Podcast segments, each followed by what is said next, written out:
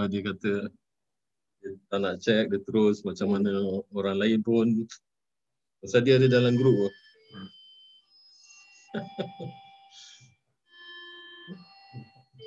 Bismillahirrahmanirrahim. Alhamdulillahirabbil Wassalatu wassalamu ala sayyidina Muhammadin asyrafil anbiya'i wal mursalin wa ala alihi wa sahbihi ajma'in. اللهم اخرجنا من ظلمات الوهم واكرمنا بنور الفهم وافتح علينا بمعرفة العلم وأحسن اخلاقنا بالعلم وسهل لنا امور الخير وانشر علينا من خزائن رحمتك يا أرحم الراحمين. اللهم افتح علينا فتوح العارفين بحكمتك وانشر علينا رحمتك. وذكرنا ما نسينا يا ذا الجلال والإكرام. وذكرنا ما نسينا يا ذا الجلال والإكرام. وذكرنا ما نسينا يا ذا الجلال صلى الله على خير خلقه ونور عرشه. ومنهر ربه سيدنا ونبينا وحبيبنا وشفينا محمد صلى الله عليه وسلم والحمد لله رب العالمين بسم الله الرحمن الرحيم نفعنا الله تعالى بعلومه امين kita sambung kuliah tafsir Nurul Ihsan kita iaitu pada muka surat 208 ya. Di pertengahan itu ayat bermula daripada wa yauma yunadi. Auzubillahi minasyaitonirrajim. Wa yauma pada hari iaitu pada hari kiamat. Pada hari ketika Allah Taala menghimpunkan seluruh manusia seluruh makhluk iaitu yunadihim akan diseru mereka.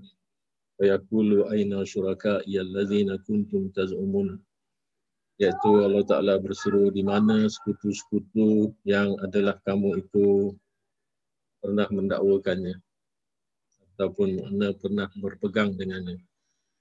Jadi ini berkisar tentang bagaimana manusia punya keingkaran setelah diutuskan para rasul yang menyampaikan ajaran untuk bertauhidkan Tuhan yang satu tetapi kebanyakan daripada umat-umat sejak daripada zaman Nabi Adam AS sampai membawa kepada Nabi kita Muhammad sallallahu alaihi wasallam di dalam perjalanan yang begitu jauh zaman para rasul zaman para anbiya terjadi banyak penyimpangan.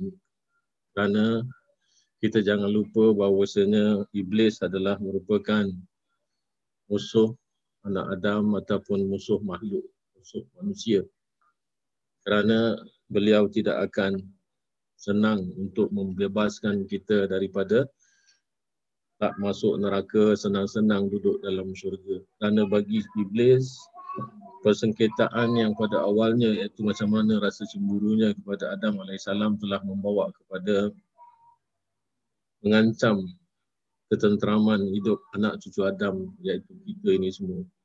Jadi walaupun sekarang sudah tidak ada nabi tak sudah tidak ada nabi lagi iaitu Nabi Muhammad sudah tutup sebagai penutup segala nabi tapi berhati-hatilah kerana yang namanya pengingkaran terhadap tauhid terhadap penyembahan Allah yang satu tetap akan terjadi. Dan ketika itu sudah tidak ada lagi nabi yang akan diturunkan untuk memberi peringatan kepada kita. Ha. Bagaimana bayangan daripada hari kiamat ini Allah sudah mengatakan dan hari yang menyeru akan mereka itu kafir-kafir itu oleh Allah. Maka firmannya mana segala syirik-syirik aku yang kamu dakwa? Mana hmm. dia? Mana dia berhala yang banyak-banyak yang kamu sudah ciptakan? Kamu sudah bahat daripada kayu daripada batu dan kamu sudah pancangkan di sekitaran Kaabah di dalamnya di atasnya sampai banyaknya 360 buah berhala. Itulah yang perkara yang pertama yang dibuat oleh Rasulullah sallallahu alaihi wasallam ketika Fatul Mekah pertama adalah pembersihan Kaabah daripada berhala-berhala yang banyak itu. Jadi kalau ada orang yang mengatakan bahawa bahawasanya buat apa sembahyang nak menghadap Kaabah sedangkan Kaabah itu adalah merupakan berhala yang banyaknya 360 ya betul. Tapi bila? Bila itu terjadi sebelumnya? Terjadinya Fatul Mekah iaitu di dalam proses pengembangan ajaran Islam iaitu Rasulullah bersusah payah bersama dengan para sahabat menentang orang-orang yang menentang mereka yang akhirnya Allah Ta'ala memberikan kejayaan sampai tertakluknya Mekah semula di tangan Islam. Maka terjadilah apa yang terjadi iaitu Allah Ta'ala membersihkan seluruh berhala daripada kota Mekah. Bukan hanya di Kaabah saja bukan hanya di sekitaran Masjidil Haram saja bukan hanya di Safa dan Marwah tetapi seluruh tempat iaitu Allah telah mengirimkan Rasulnya dan Rasulnya telah mengirimkan orang-orang yang menjadi kepercayaan beliau iaitu junjungan Nabi besar kita pernah menghantar Khalid bin Walid untuk membinasakan sebuah berhala. Jadi ini semua adalah merupakan usaha daripada mereka iaitu untuk menghapuskan keberhalaan. Sampai-sampai datanglah hukum yang mengatakan bahawasanya apa? Iaitu kerja memahat ataupun melukis benda-benda yang boleh bernyawa iaitu nanti satu ketika di hari akhirat kita dimintakan oleh Allah Ta'ala untuk memberikan nyawa kepada apa yang kita ukirkan. Nah, jadi ini semua berpandukan daripada beberapa dalil hadis sebab itu ulama-ulama juga punya perbezaan pendapat. Kalau dikatakan orang yang bekerja sebagai pemahat patung ataupun dia itu seorang profesor ataupun seorang lecturer di universiti yang mengajar tentang bab kesenian dan kesenian ini termasuk kesenian melukis, kesenian memahat patung ataupun sebagainya adakah kerja ataupun profesi yang seperti macam itu dihalalkan oleh Islam. Ha, jadi sebab itu ada banyaklah yang terhasil daripada pemberhalaan ini maka apa yang disebutkan oleh beberapa pandangan ulama beza-beza. Ya. Ada yang mengatakan bahawasanya pemahatan patung melukis benda-benda bernyawa secara mutlak haram. Haram bekerja, haram membuat dan haram mendapat pendapatan daripadanya. Totally haram. Sudah tak ada lagi hujah nak cakap iya ke, tak nak ke, apa ke. Pasal apa? Mereka telah berdalil dengan beberapa dalil yang sangat kuat. Ha, jadi itu pandangan mereka lah.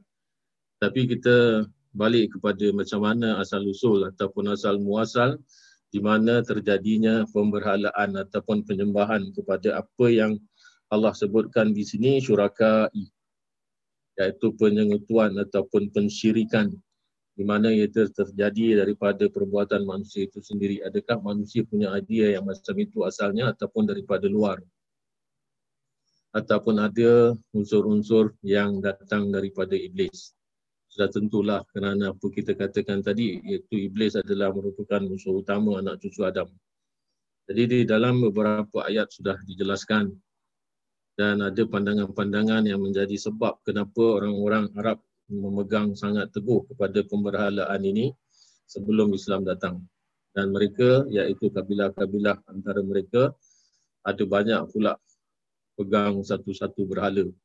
Ha, dia kalau buat yang macam ini, kabilah macam ini, berhala dia macam ni.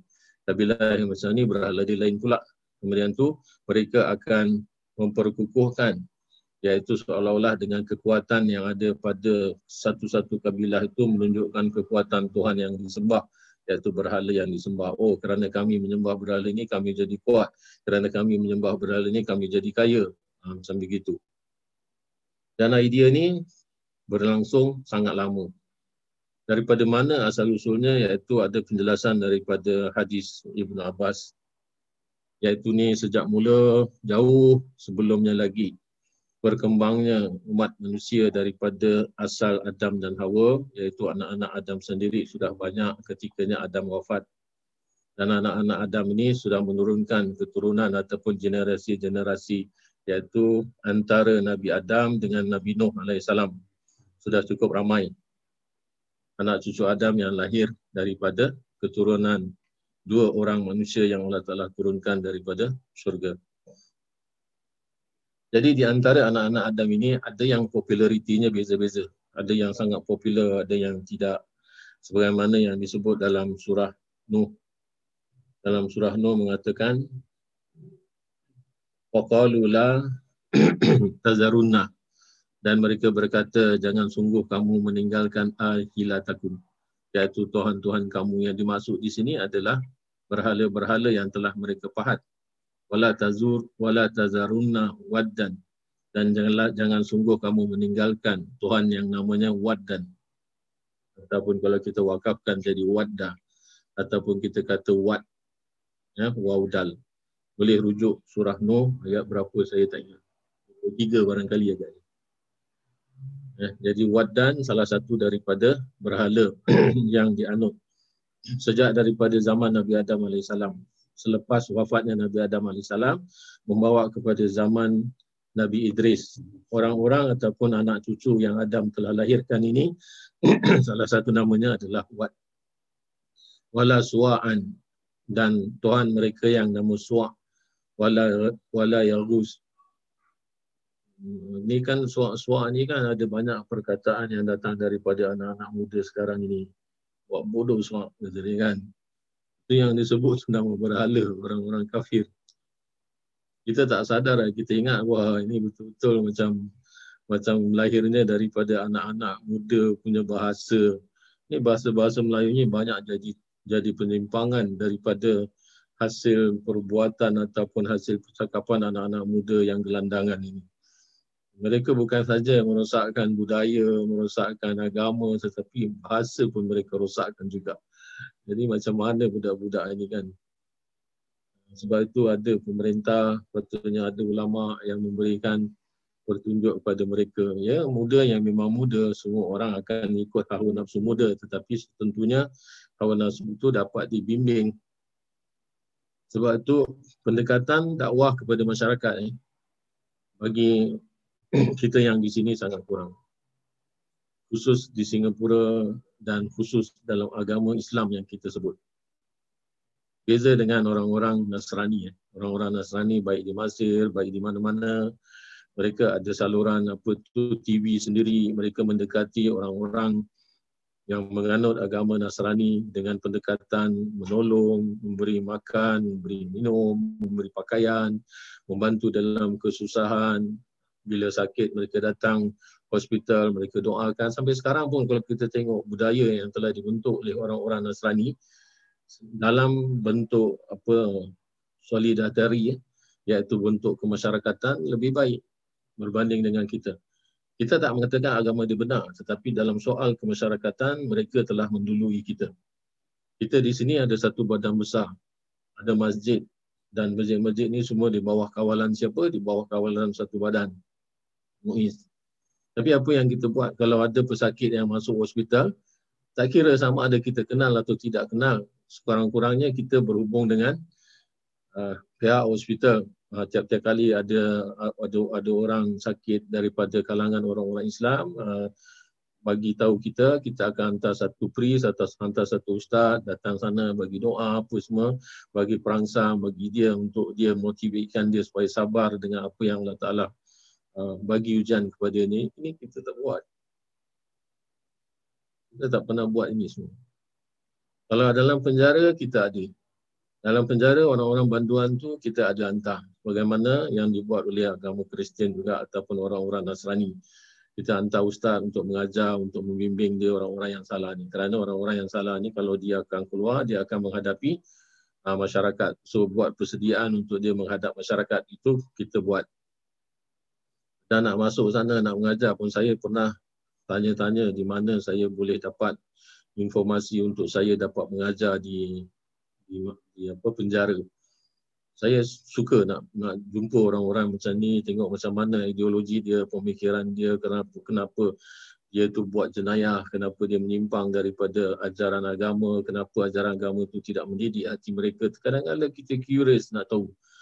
Uh, kita rasa macam oh inilah yang sebenarnya kita katakan agama Islam yang memberikan manfaat kepada orang. Jika dia susah tak ada satu pun orang daripada pihak agama akan datang bagi dia akan berfikiran macam itu. Kerana salahnya kita, orang-orang yang memegang agama ini tidak langsung berinteraksi dengan mereka. Itu juga orang-orang susahnya. Kita ada buat home visit. Satu orang ustaz datang pergi rumah, pergi satu-satu rumah orang yang kita kenal ataupun orang yang tidak kita kenal yang tinggal satu kampung dengan kita daerah Jurong West ataupun daerah Teban ataupun daerah Pandan ataupun daerah mana-mana tempat tinggal kita, kita ada kenal beberapa orang yang miskin umpamanya yang memerlukan kehidupan uh, atau apa ada orang tua yang ditinggalkan anak-anak tanpa tanggungjawab yang dijalankan. Ini semua sepatutnya kita sebagai jiran. Macam mana Nabi kata iaitu yang namanya jiran 40 ke depan, 40 ke belakang, 40 ke kiri dan 40 ke kanan. 40 rumah tu semua adalah tanggungjawab kita sebagai jiran. Kalau salah satu daripada jiran kita mati dan kita semua hidup kenyang, tidur tidur senang, Sayyidina Umar kata, aku akan hukum kamu semua. Kerana kamu adalah penyebab daripada matinya seorang yang jadi jiran kamu. Itu mana sunnah yang kita nak buat? Mana sunnah yang kita kata, oh saya ikut sunnah, saya ikut Rasul. Mana ada kita tak buat ni semua. Kita hanya sibuk pakai gamis macam macam sunnah, pakai serban macam sunnah, bawa tongkat macam sunnah, bawa sol macam sunnah. Itu yang kita besar-besarkan tetapi kita terus direct kepada masyarakat kita tak buat. Nah, ini salah satu projek yang kita nak manfaatkan iaitu kita sudah ada grup. Grup kita besar sampai 100 lebih orang.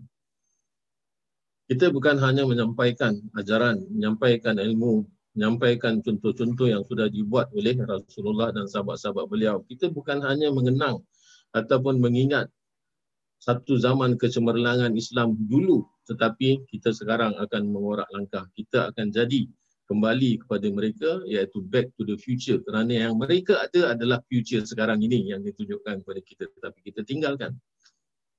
Kita ketepikan.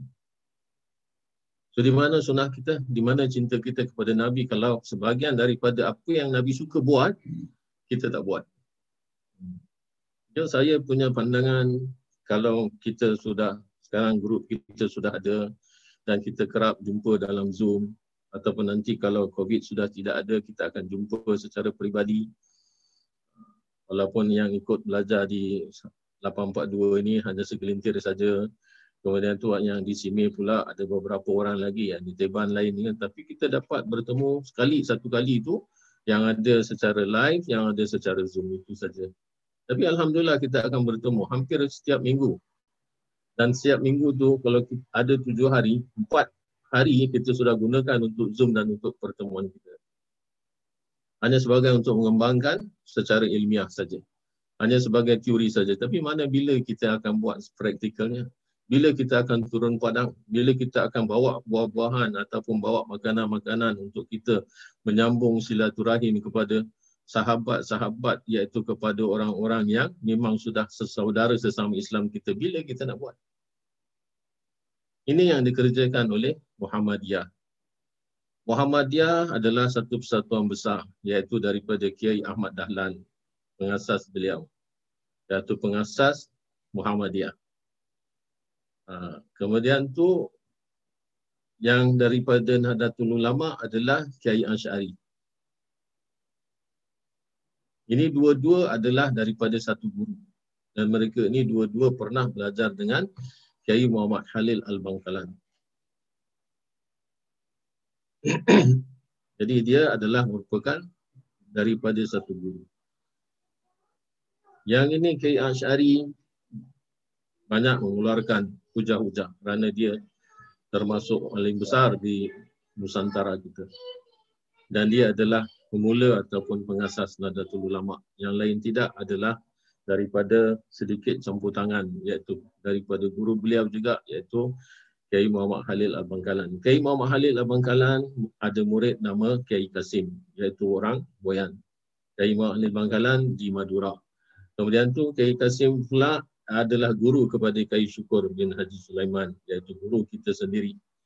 Ha, jadi kalau kita lihat ada susul galurnya macam mana pendidikan mereka kepada guru kita dan pendudukan guru kita kepada kita dan sampai kepada kita sekarang iaitu kita Alhamdulillah diberikan oleh Allah Ta'ala sedikit daripada ilmu-ilmu mereka.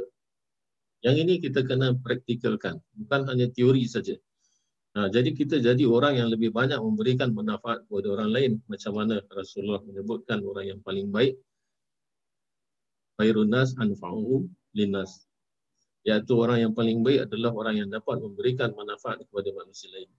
So ini yang kita nak sekarang mengorak langkah. Jadi saya ingat saya nak buat. Dan ini bukan menjadi satu paksaan. Saya akan dapatkan list orang-orang Islam yang perlukan bantuan sama ada daripada segi kewangan tapi kita tidak akan menyentuh apa-apa. Nah, maknanya kita tidak akan menyentuh peribadi mereka. Kita datang hanya sebagai usaha silah iaitu usaha menyambungkan persaudaraan dalam Islam. Barangkali mereka tersingkir sebab mereka miskin. Tersingkir sebab mereka tak bercampur dengan masyarakat. Jadi ada inferiority complex kepada mereka. Barangkali pakaian mereka tak sama dengan kita. Barangkali keperluan mereka tak tak dapat dipenuhi kerana kerana kemiskinan mereka. Tapi insya-Allah saya akan buat ini kerana ini adalah legasi ya, daripada wadah kita. Kalau hanya wadah saja semata-mata hanya untuk memberikan ilmu, untuk belajar tapi kita tak praktikalkan, di mana kita nak letakkan diri kita di sisi Allah? Ha, jadi ini saya akan mulakan. Siapa yang nak melibatkan diri kalau punya masa silakan. Siapa nak melibatkan wang kalau punya masa silakan. Ini bukan satu paksaan. Ini hanyalah sebagai satu anjuran. Saya akan tetap melakukannya semampu saya. Kalau sekarang apa yang saya buat iaitu kita semayang terawih di bawah semata-mata bukan kerana kita nak melawan-lawan tapi kita nak gather kita nak kumpulkan orang-orang supaya kita kenal siapa mereka di kalangan jiran-jiran kita dan di kalangan tempat duduk kita ni. Itu tujuan dia bukan kerana hanya untuk sekadar sembahyang tarawih. Orang sembahyang tarawih di mana-mana pun orang boleh sembahyang tarawih. Tetapi tujuan kita adalah untuk silat. Untuk hubungan silaturahim. Yang mana terkadang kala datang jumpa saya sendiri kerana mereka sudah ada di sini. Mereka datang jumpa Ustaz, saya perlu bantuan hari raya, duit tak ada, saya jaga cucu, mak, mak anak dia, mak anak apa tu mak bapak mereka sudah tidak ada. Yang saya dapat bantu, saya dapat bantu. Malah saya pun ada website ataupun ada internet, ada hubung kait dengan uh, kita punya beberapa sahabat yang telah menjalankan ini tapi mereka jalankan hanya bulan Ramadan saja. Bagi saya tidak cukup hanya bulan Ramadan kerana untuk buat kebaikan bukan bulan Ramadan saja tapi bulan-bulan lain juga. Ha, jadi itu hasrat saya salah satu daripada kegiatan apa yang sepatutnya kita memajukan kita punya wadah. Kita tak nak jadikan WhatsApp group kita sama dengan orang lain kita nak action. Kita nak lebih mendekatkan diri kita kepada sunnah di mana Muhammadiyah itu sendiri yang kita kata Kiai Ahmad Dahlan dia tak macam Kiai Asyari. Kiai Asyari hanya bercakap syaraf saja. Tapi dia dia adalah man of action. Sebab tu kita kata Muhammadiyah macam mana pun banyak pertentangannya dengan Nadatul Ulama tapi dia tetap hidup. Kerana dia adalah orang yang sampai kepada masyarakat bawahan dan dia sendiri selepas dia bagi kuliah dia akan tukar baju dia akan turun. Turun sawah turun apa membantu orang. Kita tengok macam mana. Dan orang-orang macam ini namanya dikenang sampai sekarang. Bukan nak kenang nama tetapi itulah contoh yang ditunjukkan oleh umat-umat yang bagus yang benar-benar ikut apa yang dikerjakan oleh Rasulullah jadi itu salah satu suaan wala yaghus iaitu wala yahusa wa ya'uqa wa nasran. Jadi ini nama berhala yang sudah ada sejak daripada antara zaman Nabi Adam AS, zaman Nabi Idris, zaman Nabi Nuh. Ha.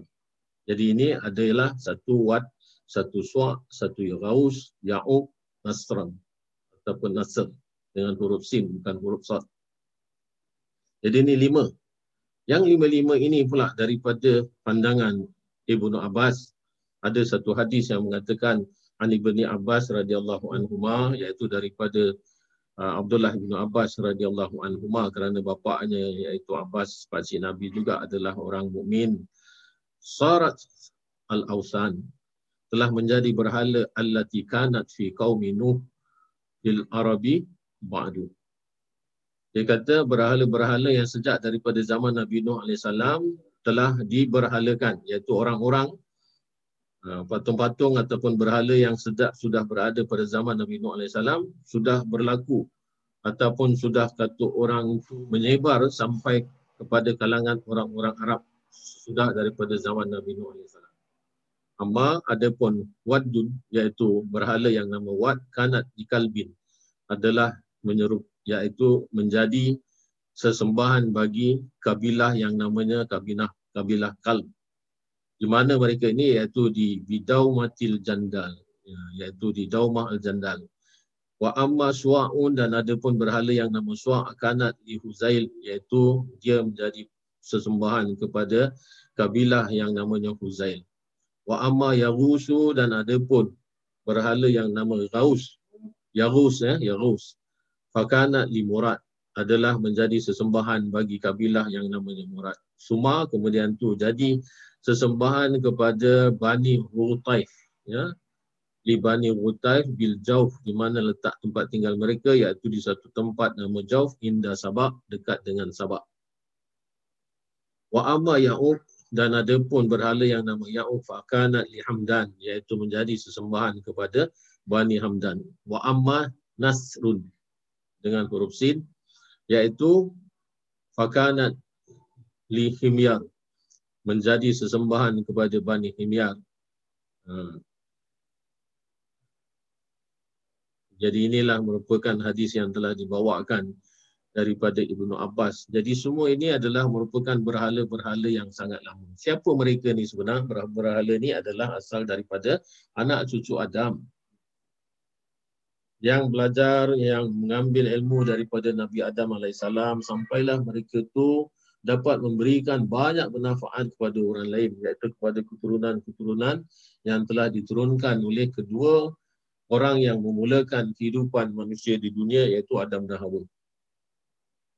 Jadi mereka-mereka ini apabila sudah sangat diminati, sudah sangat dipergantungkan harapan orang kepada beliau, beliau pun adalah manusia biasa dan beliau juga mati. Jadi apabila beliau mati, ada yang mengatakan bahawasanya lima-lima orang ini mati pada masa yang bersamaan.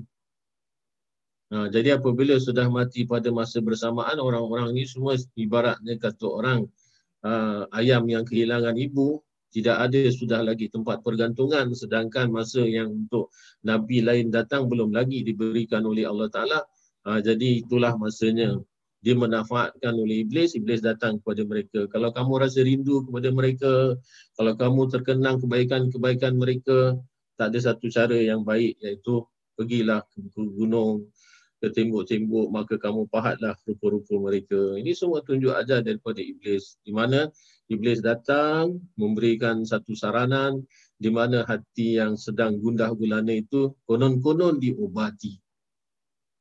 Mula-mula tidak ada apa-apa, tidak ada ritual, tidak ada sesembahan, hanya sebagai untuk mengenang semata-mata. macam kita kadang-kadang simpan gambar adalah untuk mengenang kan? Untuk mengenang seseorang yang sudah meninggal. Kita tak akan beranggapan apa-apa dengan gambar itu. Tetapi bagi iblis develop. Ha dia itu sedikit-sedikit akan mengubahnya kemudian tu dia kata eh sudah sampai hari kematian mereka sudah satu tahun kamu tak kenang ke kamu tak ingat dia ke bawalah bunga bawalah buah jadilah sesembahan di sana bakalah setanggi wangi-wangian dan kamu menangis meratap seolah-olah macam kembali mengingati kematian itu. Ha, jadi ini sudah jadi ritual sampailah terdapat sekarang ini. Jadi sudah dikatakan itu sebagai penyembahan asalnya mereka adalah manusia yang sudah dipertuhankan. Jadi apabila mati, inilah ayat Allah Ta'ala memanggil di mana berhala-berhala yang kamu sekutukan dengan aku. Qala lazina haku alaihimul qawl. Dan telah berkata di atas nama kebenaran di atas mereka, iaitu kebenaran di atas mereka. Uh, Al-Qawlu, Al-Qawlu ini bukan makna perkataan tetapi perkataan yang sudah dijatuhkan oleh Allah Ta'ala sebagai satu hukuman. Berkata oleh segala mereka yang sebenar atas mereka itu perkataan dengan masuk neraka dan mereka itu segala kepala-kepala ahli maksiat kufur. Nah, jadi mereka-mereka ini adalah sudah ditetapkan oleh Allah Ta'ala masuk dalam neraka. Iaitu sudah yang dikatakan Al-Lazina haqqa alaihimul qawl iaitu Allah Ta'ala sudah jatuhkan hukuman kerana kemungkaran mereka terhadap percaya apa yang dibawa oleh junjungan Nabi besar kita Muhammad Wasallam. Ha, so mereka-mereka iaitu orang-orang yang telah membawa kemusyrikan dalam kalangan orang-orang Arab. Sebagaimana pemberitaan dalam sejarah iaitu sudah ada orang-orang Arab terkenal dengan berhala-berhala, ada pula lagi yang bawa pergi daripada Syria ataupun daripada Syam mereka pergi sana mereka berobat kerana di sana ada banyak kolam-kolam air panas apabila mereka sakit mereka selalu pergi berobat ke Syria yang sekarang ini nama Syria tapi dulu Syam dan Syam itu bukan hanya Syria sekarang ini tapi dulu yang namanya Syam itu sampai meliputi Palestin kerana luasnya jajahan yang nama Syam itu sampai hampir-hampir ke jajahan Mesir. Kalau dulu yang namanya Syam itu. Sangat besar. Tapi sekarang sudah dipecah-pecahkan, sudah terbentuk Syria yang sekarang ini. Walhal itu hanya yang namanya Syria, bukan Syam yang sebenarnya. Eh, jadi sebab itu apabila mereka pergi sana, ada kolong-kolong air panas, mereka berobat, kemudian itu mereka melihat, oh ada banyak patung-patung yang sangat beza dengan berhala-berhala yang mereka ada, maka mereka kata, wah Tuhan di sini lagi lebih kuat kerana dapat menyembuhkan penyakit. Aku tuan-tuan aku sudah lama barangkali agaknya tugasnya pun sudah hampir dilupakan untuk memberikan kebaikan kepada kepada kita semua. Ini anggapan daripada orang-orang Arab jahiliah. Maka mereka import patung-patung itu bawa datang. Nah, yang sebab itulah mereka yang dikatakan dalam ayat ini qala allazina haqa alaihimul qaul. Orang-orang yang telah memberikan kesesatan kepada orang lain patutnya dibawa kebaikan menambahkan lagi keyakinan orang-orang itu kepada Allah yang satu tetapi mereka tidak tidak kembali kepada walaupun ketika itu belum lagi Nabi kita yang diutuskan tapi mereka seharusnya ikut apa yang telah dibawa oleh Nabi Ibrahim AS. Rabbana, apa yang mereka kata iaitu orang-orang yang kepala-kepala yang telah bertanggungjawab menyesatkan orang banyak mereka berkata Rabbana wahai Tuhan kami ah, apabila dah sampai nanti ah, hari di mana hari perhitungan berlaku baru nak ingat nama Tuhan baru nak ingat kata oh Tuhan kami oh, baru kata Allah itu Tuhan kita. Tapi sudah lambat rabbana haula illazina aghwayna.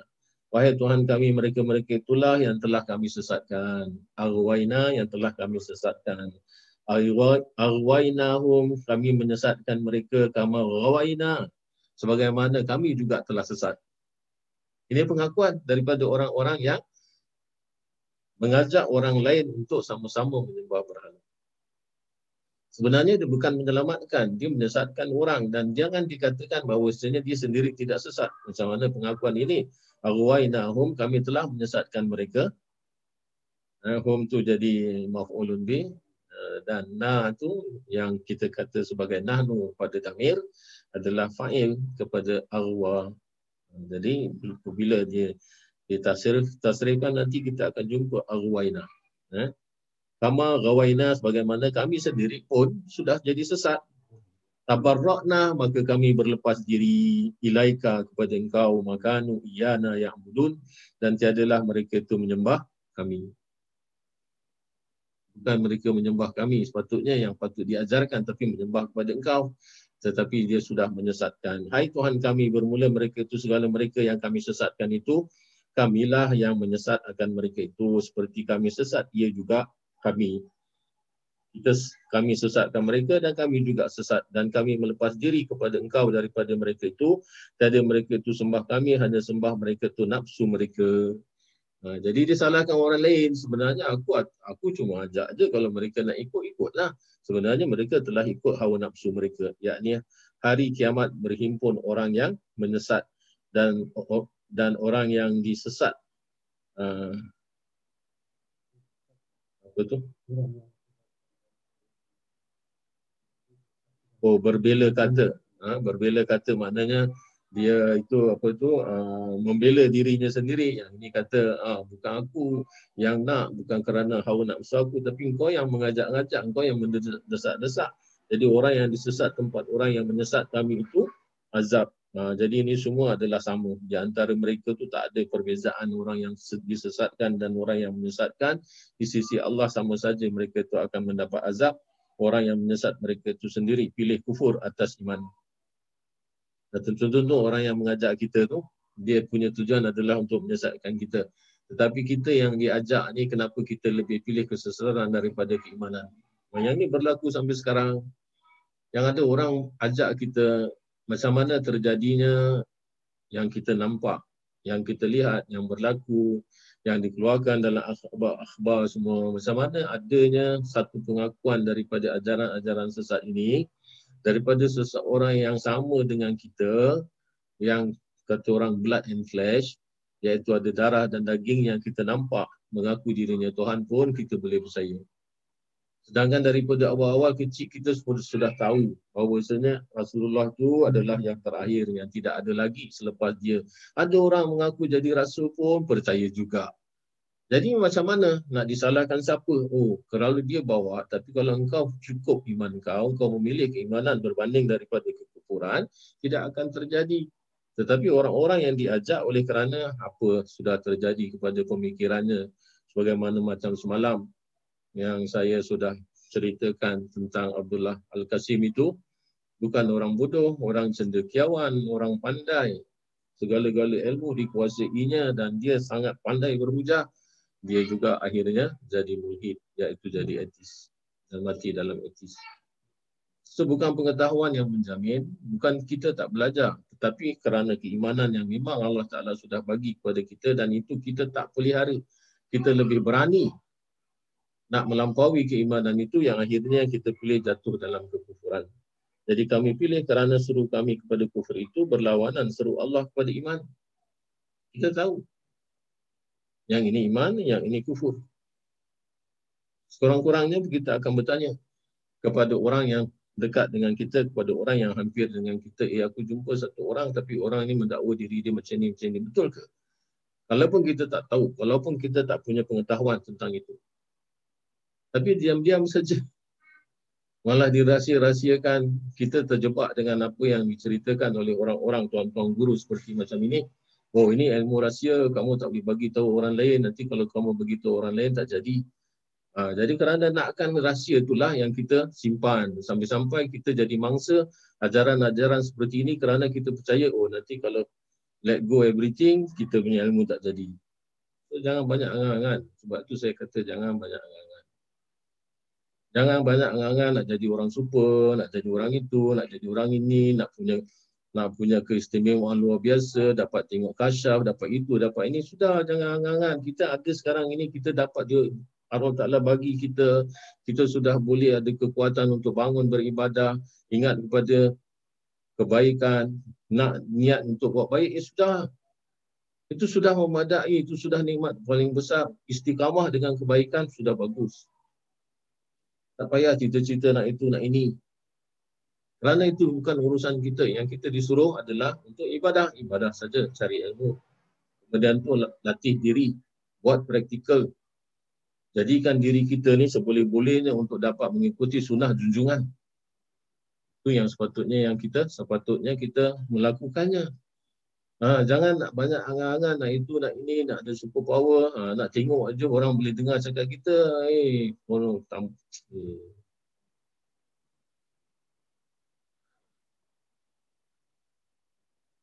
Itu semua kita tak dituntut.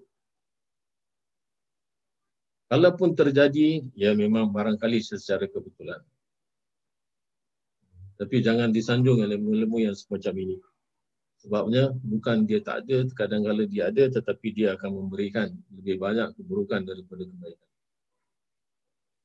Ya, sebab itu, go through hard way.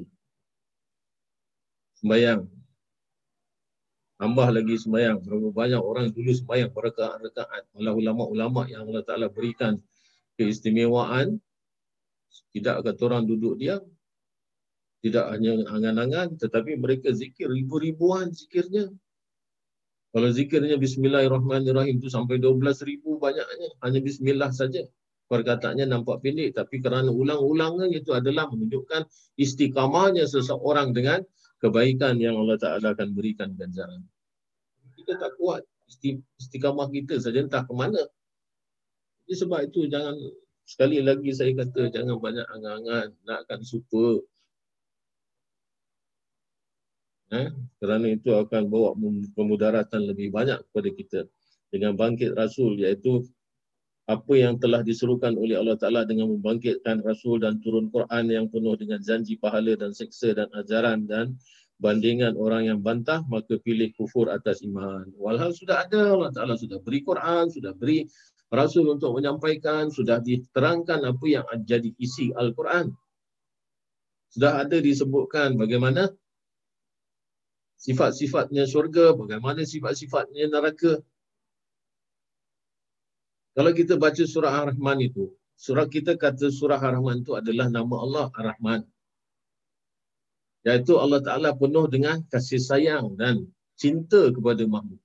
Sebab tu kalau kita tengok semua pertanyaan-pertanyaan yang ada dalam surah Ar-Rahman tu, semuanya adalah yang mulik-mulik belaka. Bagaimana kekuasaan Allah. Allah Ta'ala tanya kita, nikmat mana lagi yang kau nak?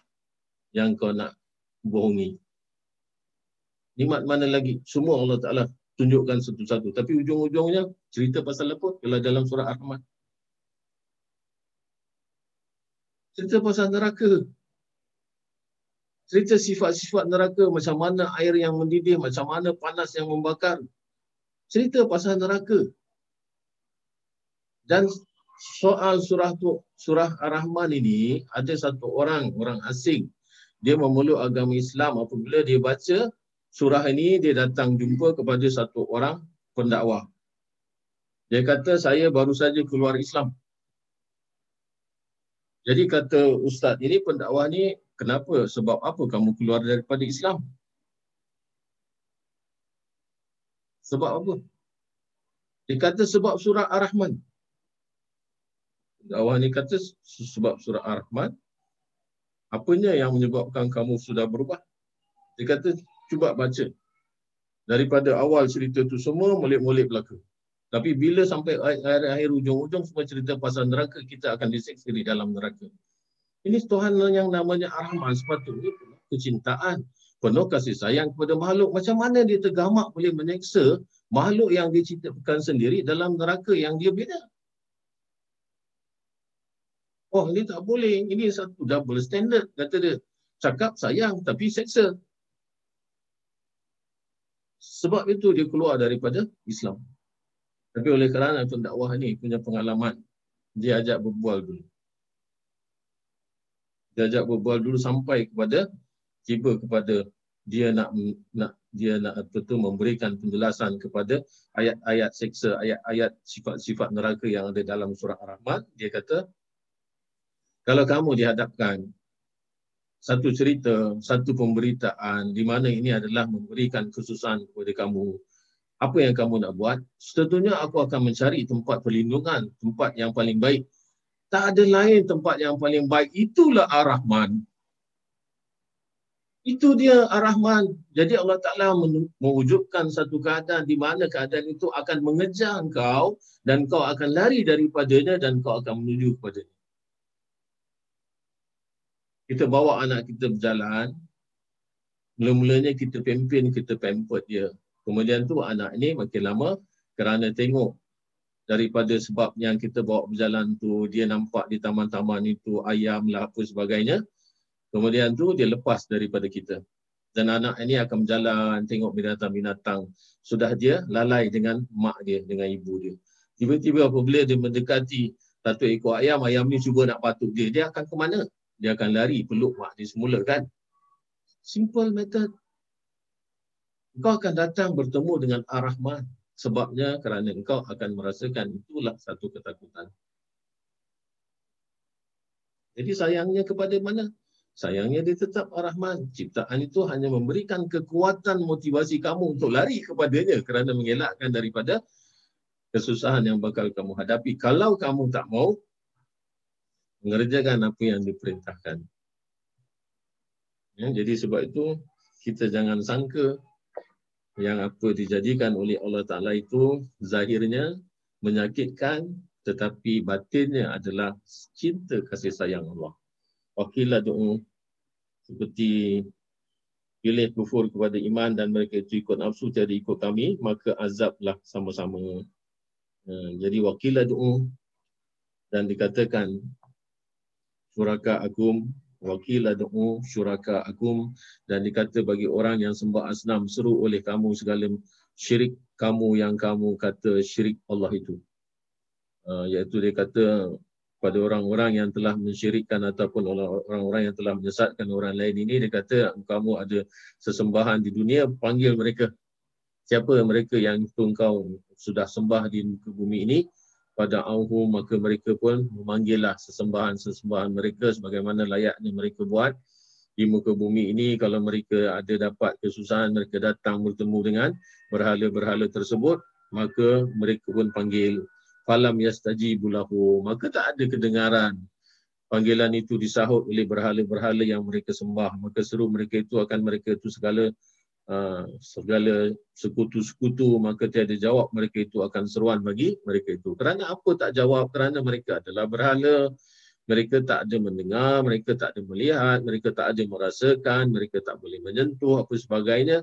Tuhan yang sesempurnanya yang disifatkan oleh siapa pembawa berita Islam itu Nabi kita Muhammad, junjungan kita, kekasih Allah, mereka tak pegang tetapi mereka nak menyembah sesuatu yang mereka ciptakan dengan tangan mereka sendiri. Walhal tangan itu sendiri telah diciptakan oleh Allah yang telah diperkenalkan ataupun yang telah dibawa beritanya oleh Rasulullah.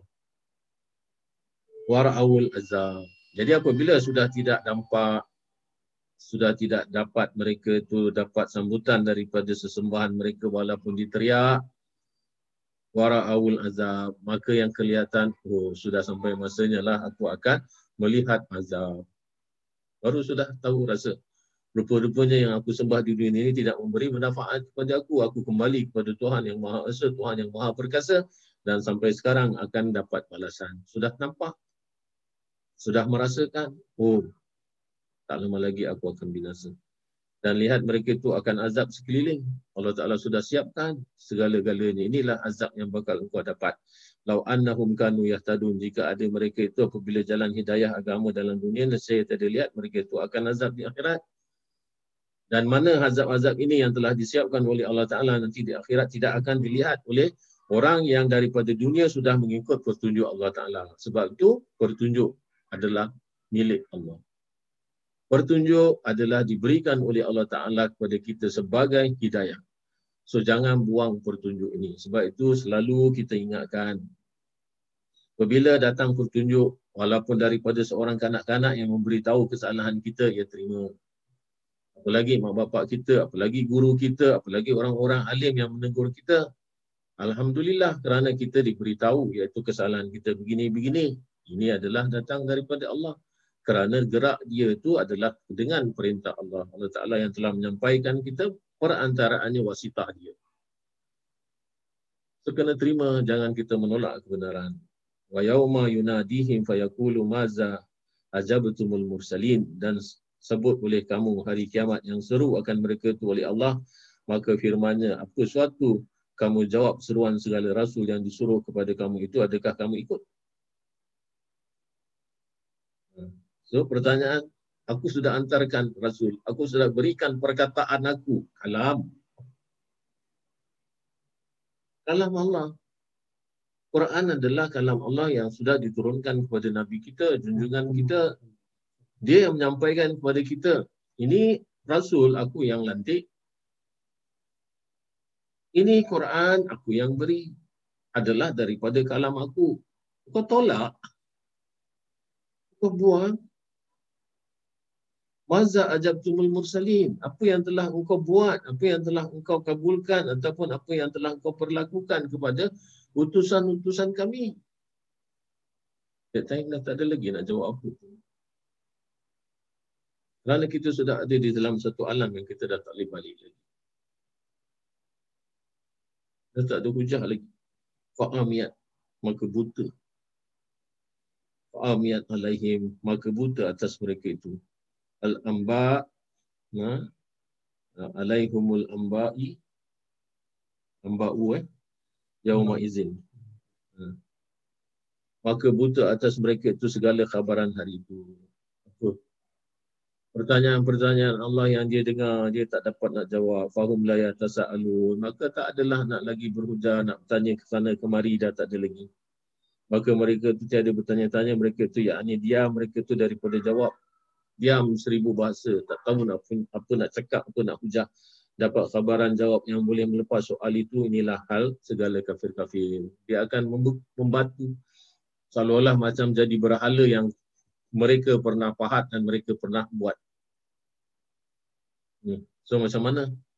Ketika itu dah tak ada lagi jalan keluar, dah tak ada lagi kata orang second life yang Allah Ta'ala akan hidupkan, second life nanti akan Allah Ta'ala hidupkan sama ada syurga atau neraka. Hidup ni satu kali. Hidup yang kat dunia ni Allah Ta'ala suruh kita cari bekal. Hanya satu kali saja. Hanya satu kali dan sangat singkat. So sepatutnya kita yang masa yang singkat ni kita pergunakan. Mas kita sebenarnya tak banyak time. Tak banyak masa. Yang sikit ni lah sepatutnya kita do the best. Kerana kita bakal berangkat. Kita tak lama kat sini. Kita akan berpindah ke alam lain. Dan alam itu adalah alam penentu. Dengan sebab apa yang kita telah cari di muka bumi ini atas izin Allah Ta'ala. Allah Ta'ala dah bagi cukup eh. Dah bagi Nabi sebagai petunjuk. Dah bagi kalam sebagai untuk kita memperingatinya. Nasihat yang akan berada di samping kita sepanjang zaman sepanjang hidup kita. Kita dah mati, Quran belum lagi mati. Quran belum hilang. Berapa banyak manusia yang sudah pergi berhijrah ke alam barzah tapi Quran tetap itu juga. Ha, jadi kita tak akan ada alasan, oh saya, waktu saya hidup Quran sudah tidak ada. Mana? Orang yang sudah mati Quran di situ. Orang yang lahir, mula lahir saja sudah ada Quran. Sebagaimana hujah anak kita, oh saya lahir saya tak nampak Quran. Saya tak tahu Quran sudah tidak ada. Oh, macam itu hujah. Lawan bos ke? Ha. Wa amma man taba wa amana amila salihan. Wa amana wa amila salihan iaitu dan maka adapun orang yang bertaubat wa amana beriman wa amila iaitu beramal salihan fa asa maka mudah-mudahan ayakuna minal muflihin. Jadi bila sudah salah kembali kepada jalan yang Allah Taala rida. Apa dia? Tabat. Taubat. Iaitu sudah salah, sudah ngakulah salah. Tak mau lagi hujah-hujah. Kerana itu sudah tetap salahnya. Tidak mungkin Quran yang salah, tidak mungkin Nabi yang salah. Tapi yang salah kita. Jadi, tabah. Kembali kepada Allah Ta'ala. Wa amanah. Dan beriman. Kalau dulu ada banyak sangka-sangka buruk kepada Allah, ya buang. Wa amilah. Gantikan dengan perbuatan. Tunjukkan dengan perbuatan salihan yang baik. Bila lagi kita nak buat? Hanya cakap saja ke? Ha, itulah yang tadi kita katakan. Itu usaha kita adalah untuk memperkembangkan apa yang jadi sunnah Rasulullah, kita jangan tinggalkan. Jangan hanya orang akan kata banyak cakap saja tapi action tak ada. Boleh sajalah. Tapi kita akan isikan pula waktu nanti kita ziarah kepada rumah orang-orang yang kita perlukan bantuan daripada segi hal dunia, kita akan minta dia izin untuk bercakap 5-10 minit, bagi nasihat. Kalau dia tak tahu nak sembahyang, kita ajarkan dia sembahyang. Kita suruh dia datang. Kita kena adakan masa satu dalam satu minggu tu, satu hari tu kita kena adakan masa untuk orang-orang yang macam ini. Kerana ini adalah tugas pendakwah. Ini adalah tugas kita. Kita tak tahu anak cucu kita become like that. You not know. Kita semua sudah hampir penghujung jalan. Usia-usia yang macam saya sudah hampir penghujung jalan. Kita nak buat kita nak buat sesuatu yang paling the best untuk kita meninggalkan dunia ini. Yang kita dapat bawa dan mudah-mudahan semua kita adalah orang-orang yang telah diberikan kemudahan untuk melakukan itu. Ya. Dan maka ada pun mereka yang taubat dan beriman dan beramal yang soleh, yang fardu-fardu, maka harap bahawa ada ia daripada segala orang yang dapat kemenangan dengan syurga yang lepas daripada neraka dengan janji Allah. Iaitu jadi minal muflihin. Orang-orang yang diredai mendapat kemenangan. Iaitu kemenangan apa? Kemenangan perjuangan di muka bumi ini. Iaitu kita menang di dalam mengakhiri usia kita di muka bumi ini di dalam kita beriman kepada Allah taubat kepadanya dan kita dapat melakukan sebanyak amal-amal yang baik. Itu makna menang. Kerana the end of our life itulah kemenangan. Iaitu kita dalam husnul khatimah. Warabbuka yakhluqu ma yasha wa yakhtar. Dan Tuhan kamu itu adalah yang menjadikan dan dia telah uh, ma yasha apa-apa yang dikendaki iaitu menjadikan apa-apa yang dikendaki wa yakhtar dan dialah yang memilih dan Tuhan engkau itu menjadi barang yang ia kendaki dan pilih ia yang dikendaki bagi ahli taatnya mereka itu segala mukminin. Iaitu Allah Taala akan memberikan ganjaran-ganjaran kepada apa yang telah kita kerjakan. Makana lahumul khiyara. Buat apa lagi kita nak pilih kalau lah kita tahu bahawa misalnya pemilihan Allah itu yang paling terbaik? What should we question? Kenapa kita nak tanya lagi? Ini kan adab kita. Adab kita sebagai seorang hamba kepada Allah yang telah menjadikan kita. Allah Ta'ala telah memilihkan kehidupan kita. Kita tak boleh question dia. Kenapa Allah Ta'ala pilihkan kehidupan saya sebagai seorang miskin? Cik. Apa adab kita? Sebagai seorang hamba, kita boleh ke tanya macam tu? So, jawab. Kita sendiri tak akan dapat jawab. Ya? Makana lahumul khiyarah. Jadi bagi mereka itu kafir musyrikin pilihan pada suatu pada kata mereka itu apa kerana tiada turun Quran atas lelaki yang mulia pada dua kampung Mekah dan Taif. Dan tak ada boleh hujah lagi. Kenapa nak tanya Allah Ta'ala? Kenapa Nabi Muhammad yang jadi Nabi? Kenapa Quran turun pada dia? Kenapa di Mekah? Kenapa tak di Taif? Siapa kita? Kita hamba. Aku bagi pilihan macam ni, tak ada lagi. Maksudnya inilah yang paling terbaik.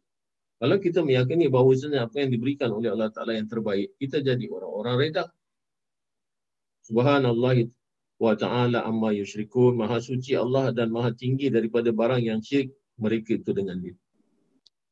Allah Ta'ala sudah memberikan satu indikasi paling nyata Subhanallah. Maha suci dia. Kalau kita kata dengan bahasa moden untouchable. Tak ada satu pun kekotoran yang boleh terbalik kepada zat Allah Ta'ala. Kerana dia adalah Almighty. Dia adalah kekuatan daripada seluruh. Patutnya kita rasa bangga kerana kita adalah makhluk. Allah, Allah adalah Tuhan kita dan kita tidak mempertuhankan selain daripada Allah. Kita patut rasa bangga, kita patut rasa oh, kita sudah mendapat diberikan oleh Allah Ta'ala pemilihan yang sangat-sangat tepat. Warabbuka ya'lamu ma tukinnu suduruhum wa ma yu'minun. Ha. Nak jawab apa lagi?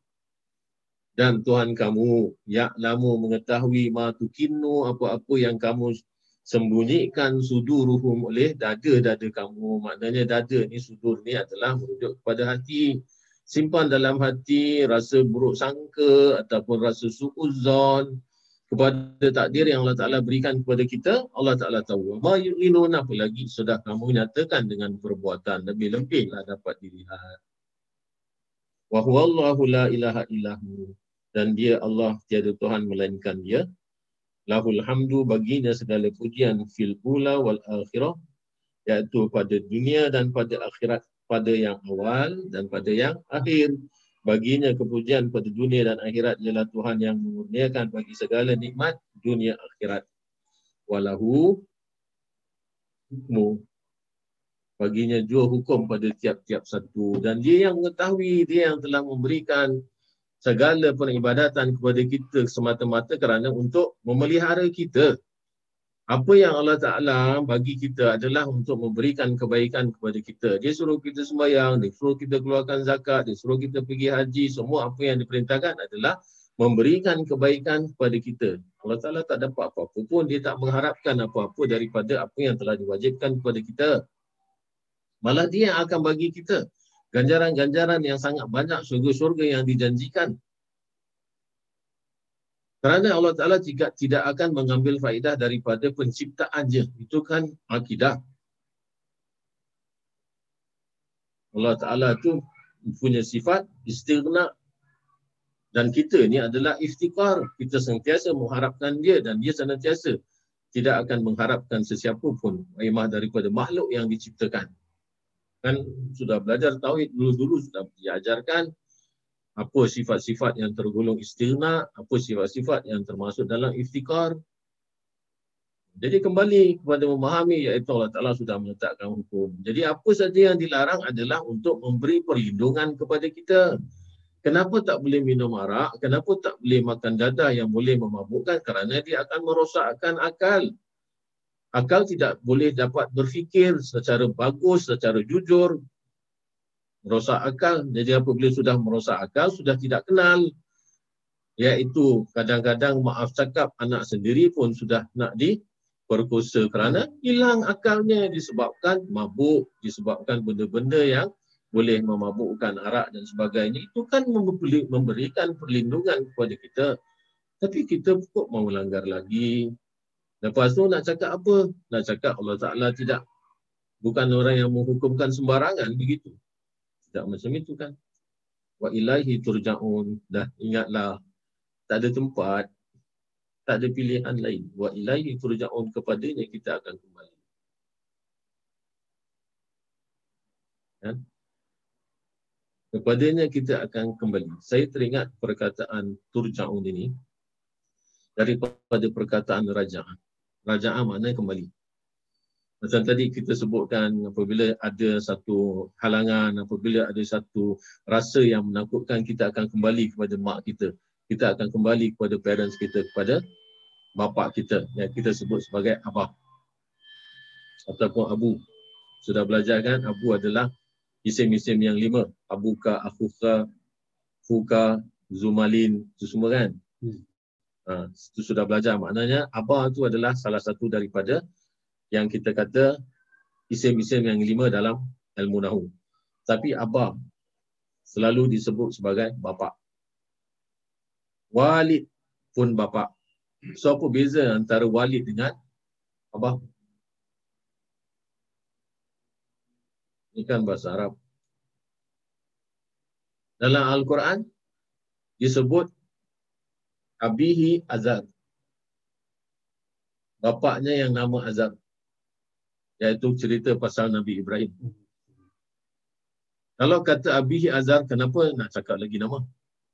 Kalau Abah tu merujuk kepada bapa, kenapa nak, nak bagi nama? Orang semua akan tahu. Itu bapa aja. Tapi dalam Quran, kenapa disebut Azhar? Sebab tu ulama tafsir kata Azhar yang disebut namanya selepas kalimah Abihi adalah bukan bapa Nabi Ibrahim. Abah di situ maknanya Raja'ah. Apa maknanya raja'ah? Kalau walid adalah bapa biologi dia. Iaitu bapa ini, laki-laki ini melahirkan anak. Jadi itu kita panggil walid, iaitu bapa yang melahirkan kita. Tapi apa? Boleh jadi pakcik. Boleh jadi orang yang membesarkan dia. Boleh jadi orang yang mengangkat dia, memelihara dia. Dan apa saja kalau kita mendapati masalah ketika kita di dalam perlindungan orang yang namanya apa? Kita akan kembali kepada dia. Sebab itu apa maknanya adalah raja'ah. Ini saya pernah kena tanya di waktu saya buat kuliah di apa di masjid. Ha, so sebab itu kadang-kadang pentafsiran ada banyak ya jangan kita anggap macam oh takkanlah bapa Nabi Ibrahim menyembah berhala kemudian tu Nabi Ibrahim akan menurunkan Nabi kita dan Nabi kita kata tak ada satu pun daripada leluhur atasan aku menyembah kepada berhala. Ya? Bapaknya Nabi Ibrahim sembah berhala. Nabi cakap bohong ke? Kalau kita cakap macam oh tak ada apa-apalah ini bukan serius punya matter. Tetapi matter itu serius kerana Nabi cakap tak ada leluhur yang yang atas dia yang menyembah berhala. Sedangkan kedapatan dalam situ kalau kita mengatakan bahawasanya Azhar adalah bapa Nabi Ibrahim, Azhar penyembah berhala. Malah Azhar adalah orang yang mematung, memahat Ha, jadi perkataan wa ilahi turja'un tak ada tempat lagi yang kita nak balik. Satu tempat saja. Siapa dia? Kepada Allah. So, be prepared. Dan dia adalah zat yang mengetahui segala-galanya. We cannot hide. Kita tak boleh berhujah. Kita tak boleh buat alasan. Semua alasan yang kita akan buat, dia tahu dan kepadanya dikembalikan segala kamu pada akhirat dengan keluar daripada kubur maka membalas akan kamu dengan jenis amalan masing-masing iman dan kufur. Wallahu a'lam. Insyaallah kita sambung mudah-mudahan umur panjang.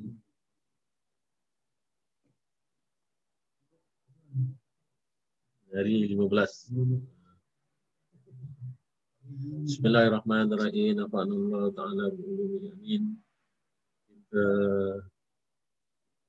sambung kitab hikam.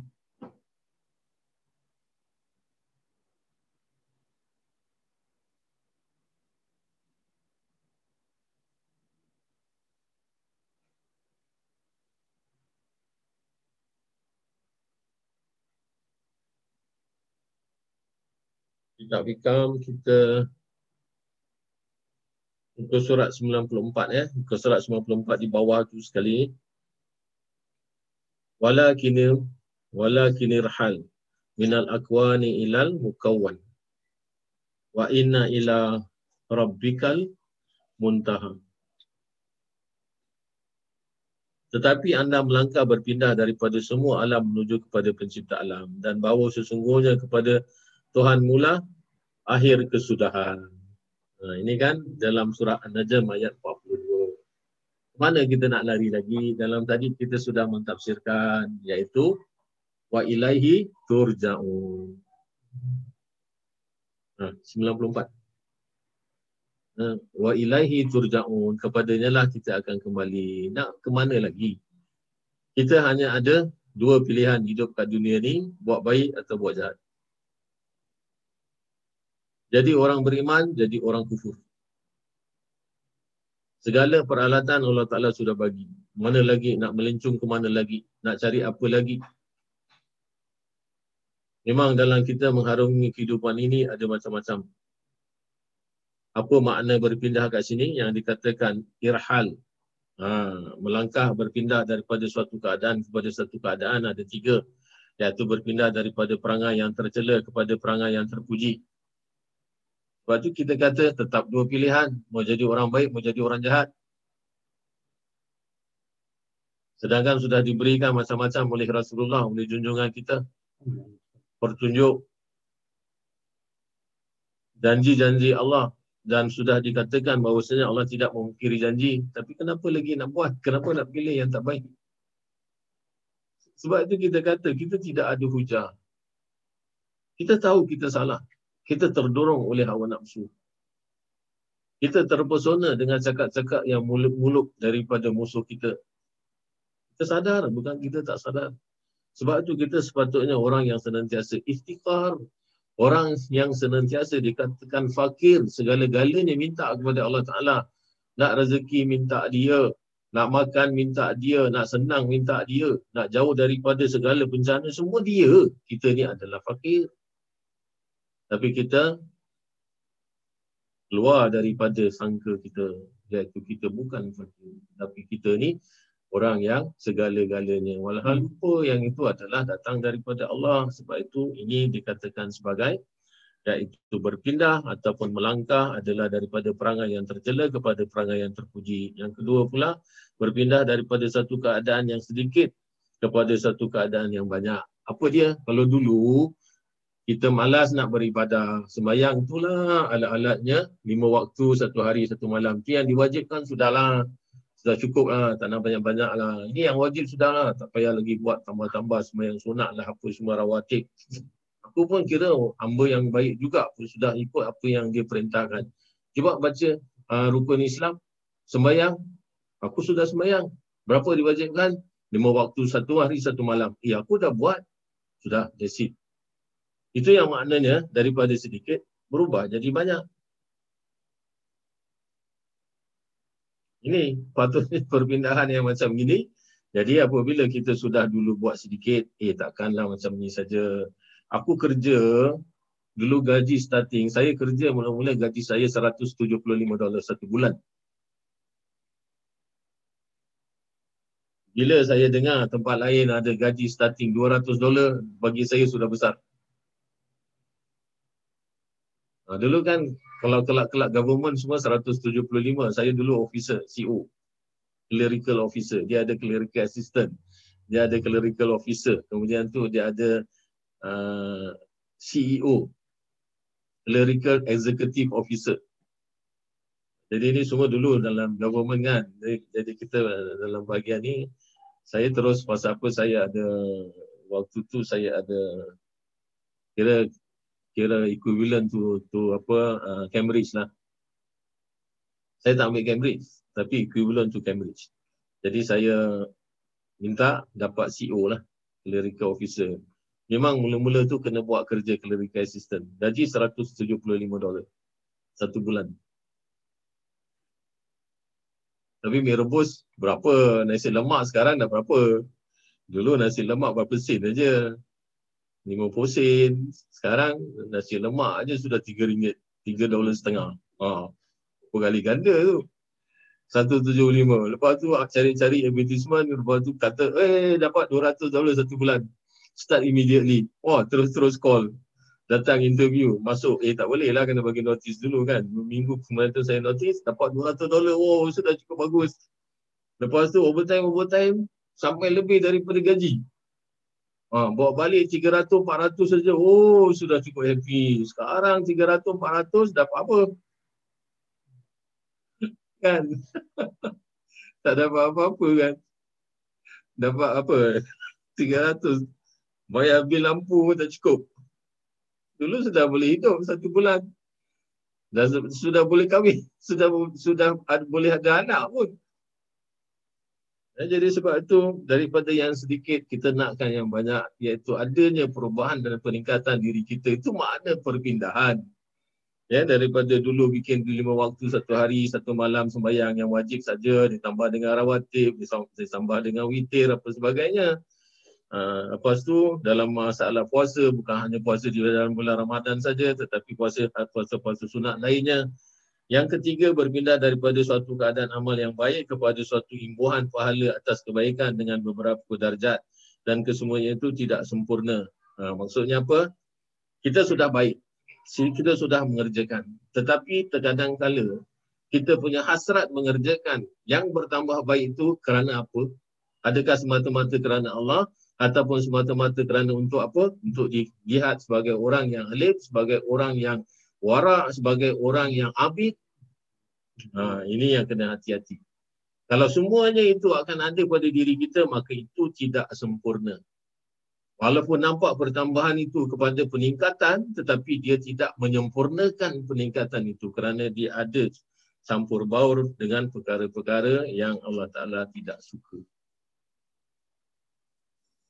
Cukuplah sampai situ dia punya penjelasan. Kita berpindah kepada muka surat 96. Wanzur ila qawlihi sallallahu alaihi wasallam. Lihat. Oleh kamu.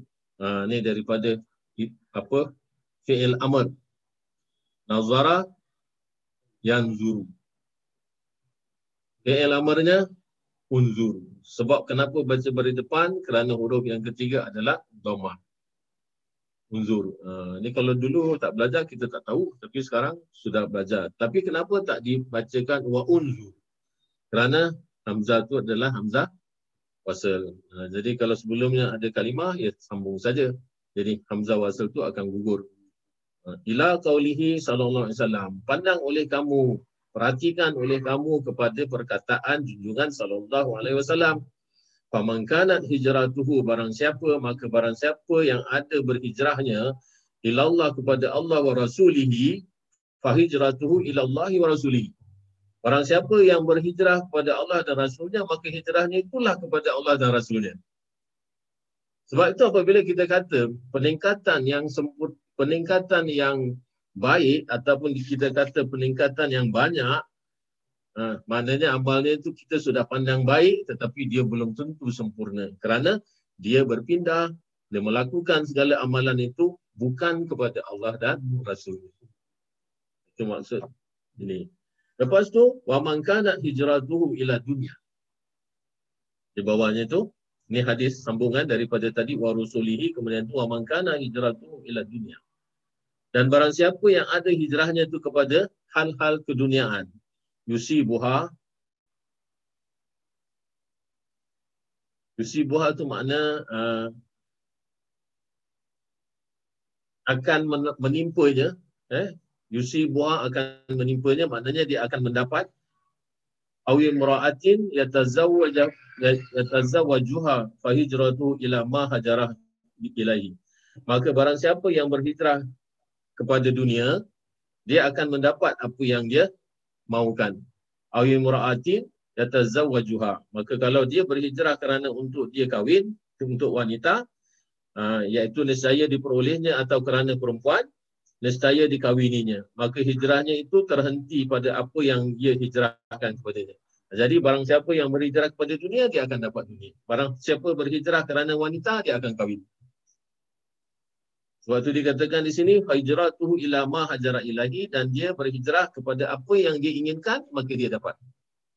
Jadi sebab itu di dalam tadi peringkat yang ketiga, di mana kita disuruh untuk kita berpindah daripada mengamalkan sesuatu secara komplit, secara banyak, tetapi belum tentu akan menyempurnakan rujuk daripada hadis ini itulah peringatan yang diberikan oleh Rasulullah.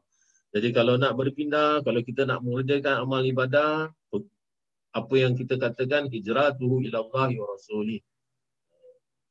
Muka surat 97. Kita kan janji tak mau panjang-panjang melirik-lirik kan kerana kita nak kejarkan sampai ke muka surat 190. Ha, nanti kita akan habiskan kitab ni sampai 190 lepas tu kita tukar kitab lain. Panzur ila qaulihi alaihi salatu wassalam. Ha, kamu lihatlah kepada perkataan alaihi salatu wassalam fa hijratuhu ila ma hajara ilahi. Barang siapa yang berhijrah kepada dunia dan kepada wanita fa hijratuhu ila ma hajara ilahi iaitu hijrahnya itu adalah kepada apa yang dia maksudkan. Watadabbara hazal amru wa ilaihi turja'ul akwan fafham haqqal fahmi in kunta zaqahum wassalam. Camkanlah ataupun pandanglah. Semak sabda Nabi alaihi salatu wassalam dan perhatikan persoalan ini. Maka hijrahnya itu terhenti pada apa yang ia hijrahkan kepadanya. Pertimbangkanlah perkara ini dan kepadanya lah kembali semua alam. Ingat tak ini dikembalikan watadabbara maknanya kita tadabbur. Ha, kita fikir-fikirkan, kita semak apa kita punya maksud, apa kita punya niat untuk kita menambahkan amal kita di muka bumi ini sebagai sepatutnya adalah menjadi itu investment di akhirat tetapi nanti jangan-jangan nanti kita sudah sampai di hadapan Allah Taala Allah Taala tolak pula kita punya investment Allah Ta'ala tolak segala amal kita. Kerana apa? Tidak berdasarkan keikhlasan kepada Allah dan Rasulnya. Tidak dikatakan sebagai hijratuhu ilallahi rasuli. Nah ini yang kita takut. Sebab itu disuruh kita watadabbar. Nah, watadabbar hazal amru. Kau fikir-fikirkanlah perkara ini. Dan ingat lagi satu. Wa ilahi turja'ul akwan. dan kepadanya lah akan kembali segala keadaan, segala penciptaan tak ada ke mana kita nak pergi. Kita hanya ada satu tujuan. Jalan yang kita nampak cuma satu saja. Dan jalan tu tak boleh orang nak ubah pun. Tak boleh orang nak cari mana ada jalan lain yang aku tak nak balik kepada Allah. Hmm. Ha, nak, nak jalan ke mana lagi. Satu juga orang sudah mati, mana ada kubur juga masuk, ada, ada orang mati. Bakar pun barzah juga dia sampai. Dia dimakan binatang, dia makan buaya, sudah hancur dirinya di dalam perut buaya. Barzah juga dia landing. Dia tak ada tempat lain. Kerana selepas alam musyahadah kita ni yang kita nampak sekarang ni kita dilahirkan di dalamnya, kita akan balik kepada barzah. Barzah lagi satu cerita. Barzah lagi mempunyai sifat-sifat yang lain. Kalau kat sini kita ada senang, ada susah. Barzah pun sama. Kerana dia adalah alam. Yang satu alam musyahadah, yang satu alam yang tidak nampak, yang terginding oleh manusia. Jadi sama. Ciri-cirinya sama. Dia ada ada baik dan ada buruk. Dia adalah menimpal balik apa yang sudah kita kerjakan di muka bumi ini. Ha, jadi sebab itu dikatakan wa ilahi turja'ul aqwan. Ingat kepadanya lah segala sesuatu akan dikembalikan. Faham. Tak dengar? Faham, maka fahamkanlah. Ha? Ini adalah fi'il lamar kan? Fi'il lamar. Sumimnya mati. Faham, faham. Hakka fahmi. Fahamkanlah sebaik-baik faham. Ataupun sebenar-benar faham in kunta zaqahum wassalam ha, kalau uh, uh, jika adalah kamu itu orang yang uh, zaqahum zaqa ni zakiyah eh, maknanya cerdas pintar wassalam dan sejahtera jadi ini dua sifat iaitu kepintaran kecerdasan dan kesejahteraan maknanya hati kita willing untuk terima kebaikan itu makna assalam dan itu senantiasa ada dalam hati kita untuk menerbitkan aman damai. Jadi kita adalah orang-orang yang dapat merasakan tadabar iaitu apabila kita memikirkan perkara ini kita tak ada tak, tak ada jalan lain, tak ada pilihan lain, tak ada arah lain yang kita akan kembali. That's it. So akan meletakkan kecerdasan kita memilih iaitu kita akan pilih Allah. Ada lagi ya, kita tak ada second second second chance untuk kata orang boleh hidup sekali lagi tak ada. Kalau amal kita macam ni, kalau kita nak minta kepada Allah Ta'ala untuk balik, untuk repent setelah kita mati. Sedangkan orang yang pada zaman Rasulullah, orang yang mati syahid, sebagaimana bapaknya Jabir bin Abdullah, Abdullah bin Amir, macam mana dia diceritakan oleh Rasulullah, dialog bapaknya Jabir bin Abdullah. Kerana waktu itu Jabir Abdullah sangat sedih. Kemudian tu Rasulullah bagi dia comfort. Iaitu bagi dia apa itu uh, support. Janganlah kamu bersedih. Kerana bapa kamu adalah orang yang dapat berbicara langsung dengan Allah. Tapi dia sudah mati. Bapaknya sudah mati syahid di dalam perang Uhud. Lepas itu Rasulullah ceritakan kepada Jabir apa dialog yang Allah Ta'ala tanyakan kepada bapa dia. Allah Ta'ala tanya kepada Abdullah bin Amir iaitu bapa Jabir, Jabir bin Abdullah. Dia kata apa yang kau nak. Bapa Jabir kata apa? aku nak nyawa aku balik. Dan dengan nyawa tu aku akan mati berkali-kali syahid, akan berkali-kali hidup. Tujuan dia cakap minta kepada Allah Taala. Kerana apa? Kerana nak tunjukkan ini orang yang mati syahid dia tidak akan dapat rasa satu kali mati syahid itu adalah mati yang manis. Dia nak mati syahid lagi kerana kematian ketikanya syahid itulah kemanisan kematian. Sedangkan itu Allah Ta'ala tak bagi. Walhal dia nak hidup balik kerana untuk memperjuangkan agama Islam sampai Islam tegak dan berdiri. Sedangkan Allah Ta'ala tak kasih. Apalagi kita yang sudah banyak buat kemungkaran minta dia hidupkan kita balik semata-mata kerana repent. Oh sorry. Kita hanya satu kali mengurus jangan disia-siakan. Apalagi sekarang di hujung-hujung akhir daripada kehidupan kita ingat satu jalan wa ilaihi turja'ul aqwan ya. Okay, sampai situ saja insyaAllah kita akan sambung pada muka surat 98.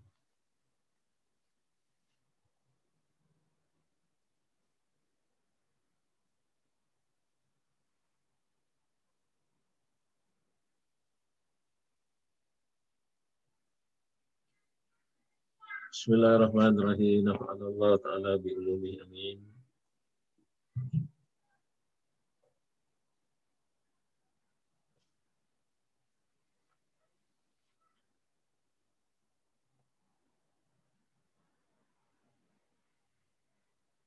Surat apa ya? Buku surat 248.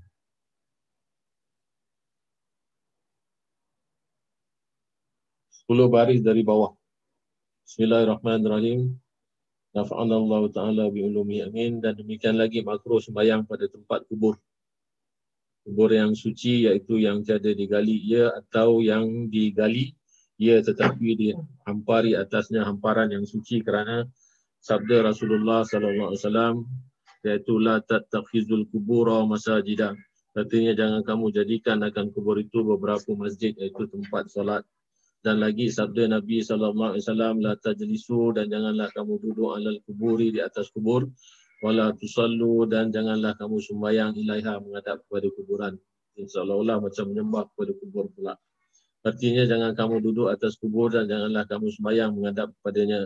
Bermula ilah iaitu sebab karaha sebab tidak boleh ataupun sebab dibenci ataupun sebab dia, dia itu tidak digalakkan adalah berbetulan dia dengan najasah sama ada najasah itu di bawahnya atau di hadapannya.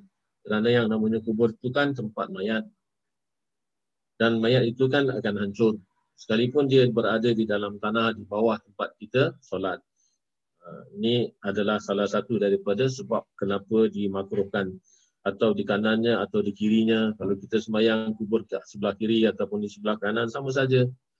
Kerana ilahnya adalah najasah dinaskan akan dia oleh Imam Syafi'i mhm. di dalam Umi iaitu kitab Um. Um adalah kitab karangan uh, Imam Syafi'i mhm. dan dari kerana itulah tiada beza karaha itu antara kubur yang digali dengan berlapik dan yang tiada bergali dan tiada antara kubur yang lama dan baharu uh, seperti bahawa ditanam pada tempat itu seorang mayat jua hingga apabila ditanam seorang mayat dalam masjid adalah hukumnya seperti yang demikian itu jua. Uh, tapi tengok dulu kalau kuburnya sudah ada baru masjid datang tak jadi apa. Dan hilanglah karaha apabila tiada diperoleh berbetulan dengannya. Seperti bau adalah terjauh daripadanya pada uruf dan diistisnakan daripada yang demikian itu. Uh, tempat kubur segala nabi sallallahu alaihi wasallam. Kalau para nabi para aulia tidak hukumnya sama dengan kubur-kubur lain kerana ada janji daripada Allah iaitu jasad nabi tidak akan hancur. Jadi kalau tidak hancur maknanya dia tidak akan mendatangkan najasah. Begitu juga para aulia kerana itulah janji Allah iaitu orang-orang yang senantiasa berjihad hawa nafsu sama dengan berjihad di dalam peperangan sabilillah malah berjihad tentang hawa nafsu terlebih besar apabila tiada ditanam pada tempat itu yang lain daripada mereka itu maka tidaklah makruh sembahyang. Macam mana kita sembahyang di Masjid Nabi atau sembahyang di Masjid Makam yang ada makam Habib Nuh ah, dan kalau kita sembahyang di Masjid Sultan juga, Masjid Sultan itu kan bawahnya ada, ada makam Sultan itu di bawah betul-betul di bawah mimbar itu. Kalau siapa yang perasan lah ya. betul tu bawa mimbar untuk imam duduk tu dia tak bawa dekat mimbarnya mimbar saya tapi kalau nak masuk bawah tu kena turun kena turun keluar lepas tu dia ada pintu. Dia pintu dia tu menghadap zam-zam. Kalau siapa-siapa yang perasan lah.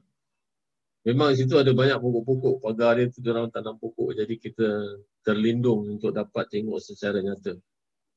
Di dalamnya kerana bahawasanya Allah Ta'ala mengharamkan ia atas bumi memakan tubuh mereka itu. Iaitu kerana ada hadis yang menjelaskan kubur pada ambiak, kubur pada para awliya jasadnya tidak dimakan bumi. Lagi kerana bahawasanya mereka itu hidup mereka itu di dalam kubur mereka itu dan sembahyang mereka itu di dalamnya dan hubungkan dengan kubur ambiak iaitu kubur syuhada. Ha, jadi Nabi-Nabi ini ada yang mengatakan bahawasanya mereka hidup dalam alam yang mereka berada ketika itu. Kerana ketikanya Rasulullah di Mi'rajkan, uh, di Isra'kan, belum belum sampai Mi'raj tapi di Isra'kan, iaitu dalam perjalanan dia itu dia bertemu di mana tempat Nabi Musa dikuburkan dan dia nampak Nabi Musa sedang bersembayang dalam kuburnya. Ini dalil menunjukkan Nabi-Nabi tidak mati. Tapi maksud tidak mati, dia hidup dalam alam yang tentu berbeza dengan alam sekarang ini. Kalau alam sekarang ini kita kata sebagai alam musyahadah yang kita boleh nampak, yang boleh bercakap dengan para nabi tapi dia sudah masuk dalam alam yang dikatakan sebagai alam barzah. Oleh kerana kehidupan mereka baik di muka bumi ini iaitu di alam musyahadah, di dalam sana pun mereka baik. Ya. Jadi kubur syuhada disamakan dengan kubur ambiak. Yang ini segala mereka yang mati syahid sebab perang dengan segala kafir meninggikan kalimatullah kerana bahawasanya mereka hidup mereka itu di dalam kubur mereka. Ini macam mana kisah di mana karamanya karamanya Pak Cik Nabi Hamzah.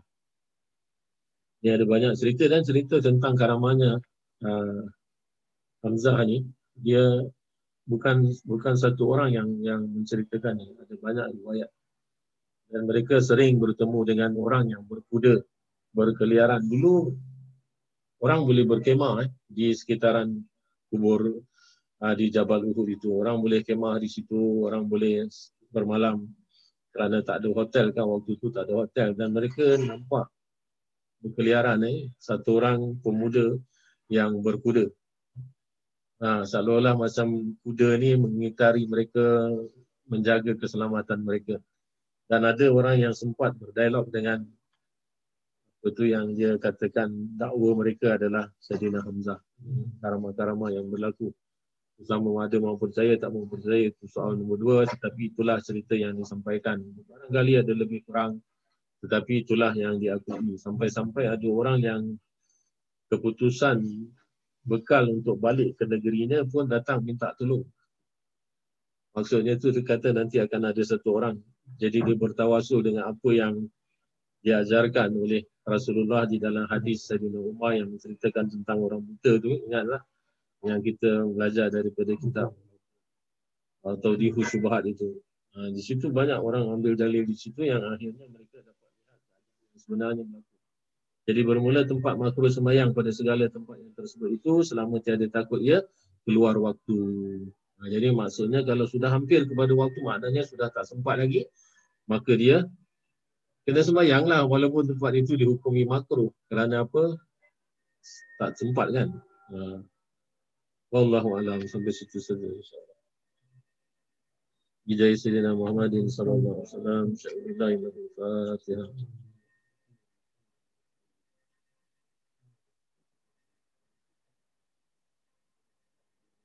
اللهم صل على سيدنا محمد صلاة تنجينا بالأموال والأرحام وتقضي لنا بها من الحجر وتطهرنا بها من السيئات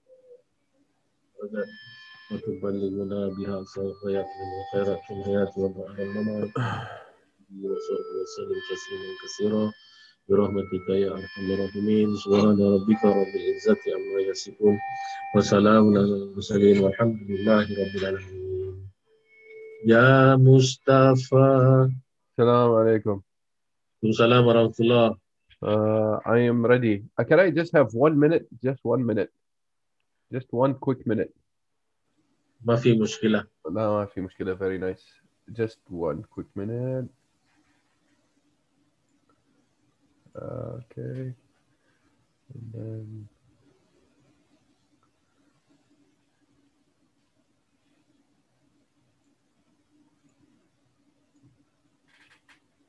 okay. Okay.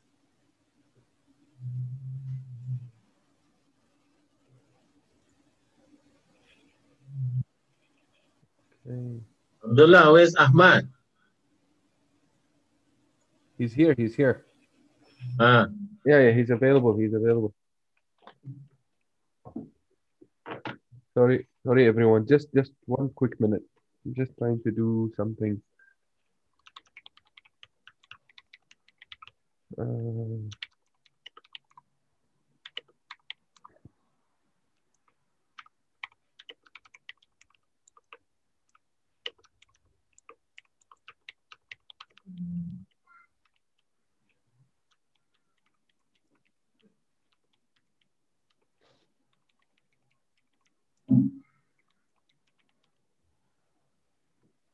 right, almost done. Almost done.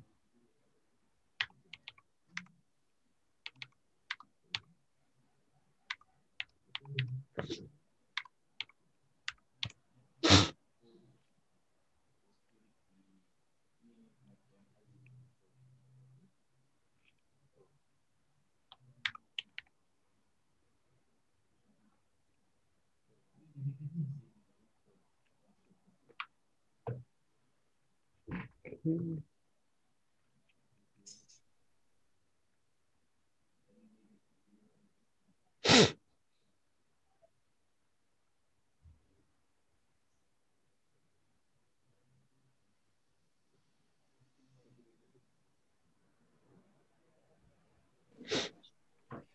Ahmad, Okay, done. video, video Ahmad, video. Auntie want, I want to see your face. I you miss you so much. You don't come this week. Ah, good. Use video, okay, Ahmad? Okay. Thank you, everyone. Uh, sorry for the delay. Um المعذرة. okay. السلام عليكم. كيف حالكم؟ الحمد لله الحمد لله. الكل أيوة بخ... الحمد لله الكل بخير؟ الحمد لله Alhamdulillah. Okay, so today let us um, uh, we've uh, last week if you remember we've done al-huruf al-qamariyya wa shamsiyya the sun and moon letters. I love how it's a direct translation. but uh, the sun and moon letters, okay? Al-baytu let's just go through them just quickly. Al-huruf al-qamariyya you can you can pronounce the al al-babu al-jannatu الحمار الخبز الحروف الشمسية you don't you don't hear the lam you don't hear the pronunciation of the lam it sounds like eh instead of al الديك الذهب الرجل الزهرة السمك okay so those are the حروف الشمسية okay الزهرة you don't say الزهرة الزهرة الزهرة السمك okay الحروف القمرية العين الغداء it's impossible see the beauty of this it's impossible for you to turn like this one for example عين عين is حرف قمري العين حرف قمري it is difficult to turn it to a حرف شمسي like for example if you try it comes natural okay you can you you won't say عينو عينو it's it's impossible you'll say العين okay everyone is clear on the حروف القمرية والحروف الشمسية مفهوم مفهوم كله مفهوم كله مفهوم شكراً. الحمد لله الحمد لله okay let me just check how come the highlight doesn't work okay why the highlight doesn't work? Okay now it worked okay. And we've done the tamarin on that yesterday. Uh, sorry the uh, last week. Okay. And then we just have to uh, we just have to uh, just go through a couple of things. Okay. Uh, yeah الباب مفتوح القلم مكسور okay okay تدوين تدوين yeah okay uh, these are some vocabs uh, any questions about this فقير فقير is poor قصير is short حار is hot you see this is the uh, the opposite فقير غني فقير غني قصير طويل Yeah. It just short lah. ها The spelling of short. قصير oh yeah yeah yeah P dah sama. fort yeah yeah حار بارد this is wrong yeah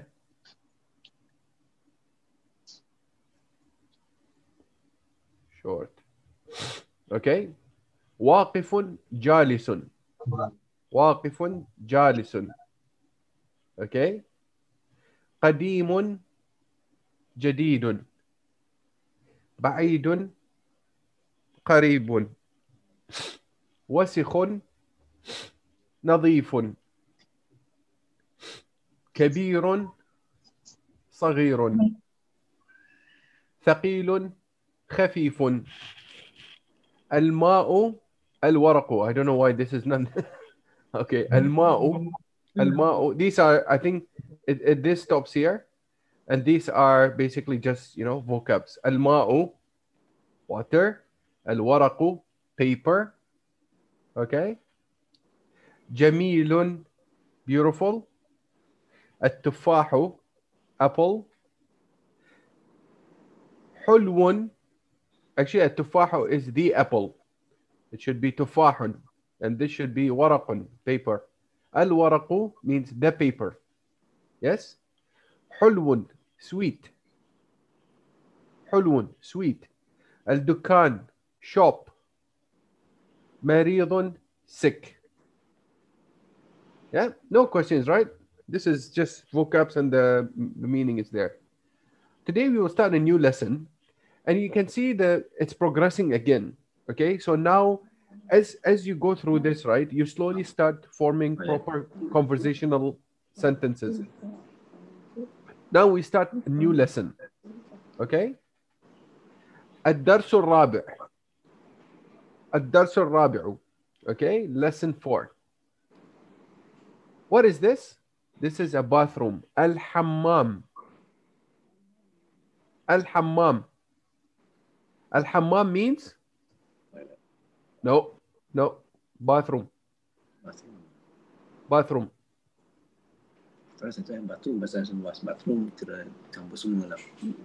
Al hammam means bathroom because istihmam, it comes from the word yastahim. Istihmam means bathing. Yastahim means he's bathing. Okay? Okay? So al hammam is bathroom. Okay? It's not toilet. Okay. Al-hammam means bathroom. But the good thing is that if you travel overseas, you go to Dubai, you go anywhere in the Middle East. When you say, where is al-hammam? You can say, ain al-hammam. People will understand automatically that you don't, you're not asking for a, you're asking for a bathroom or, sorry, you're asking for the toilet automatically. Okay? Al-hammam means bathroom. Al-ghurfa.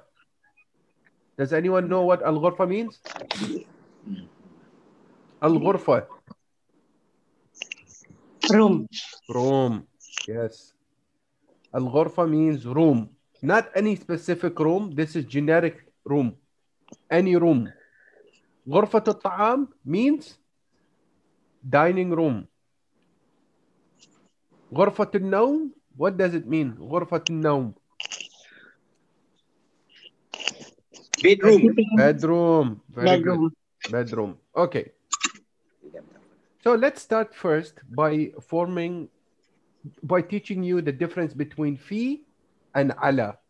So you remember before that we were we were talking about al kitabu jadidun. The book is new. Before that, hada baytun. Dalika dalika masjidun. Okay, that is a house. This is a house. Okay. Now we move to a different type of you know uh, a different um, uh, type of a, a, a, conversation or a different type of you know uh, conversational sentences okay in this example we are talking we are going to start in this lesson sorry we're going to start talking about the difference between fi and ala who does who who knows what fi means In. huh In. In. In. in correct ala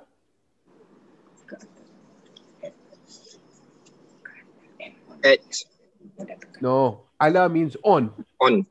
yes صحيح fi is in Dia tanya kalau ala That's why mean on. So, fi, it means in. Ala means on. And this is not talking about on off, okay? It's not on off the light. Ala means on, on the table, okay? Al baytu, al baytu, the house. Fil bayt. You see, al-baytu, you see, dhamma. The minute you add fi, this is qawaid, this is grammar. The minute you add fi, it becomes kasra because fi is harf jar. Hmm. Fil bayti. Ala is harf jar as well. Uh, as well. Ala al-maktabi. Before that, you see al-baytu. Al-baytu. Correct. Fil bayti. Ala al-maktabi. Okay? المسجد في المسجد but uh, just just to be clear okay just to be clear للوضوح للوضوح to be clear this is not a grammars class but I'm showing you what happens with the تشكيل when you add a حرف جر صحيح Mm. المسجد في المسجد and trust me trust me I'll tell you this right uh, I mean, when you go, when you travel, and you start speaking, it is very nice to speak in in in with all the, you know, uh, with all the tashkil, with all the correct pronunciation. But trust me, I, I I'm very sure you've gone to Mecca before, and you probably heard the locals talking. It's like a fish market. No, nobody cares about tashkil. Nobody cares. They just you know throw the words at your face, and a lot of them speak dialect. But it's very nice even though you're you know you might have a very simple conversational you know uh, arabic that you know and you might use you know the simplest word but it's nice to learn this it's nice to be able to pronounce the word in the right way okay مخرج مخرج الحروف is correct okay المسجد في المسجد in the in the mosque in the mosque. السرير على السرير on the bed. في المسجد in the mosque. In the mosque. على السرير on the on the bed. Okay? في البيت in the house.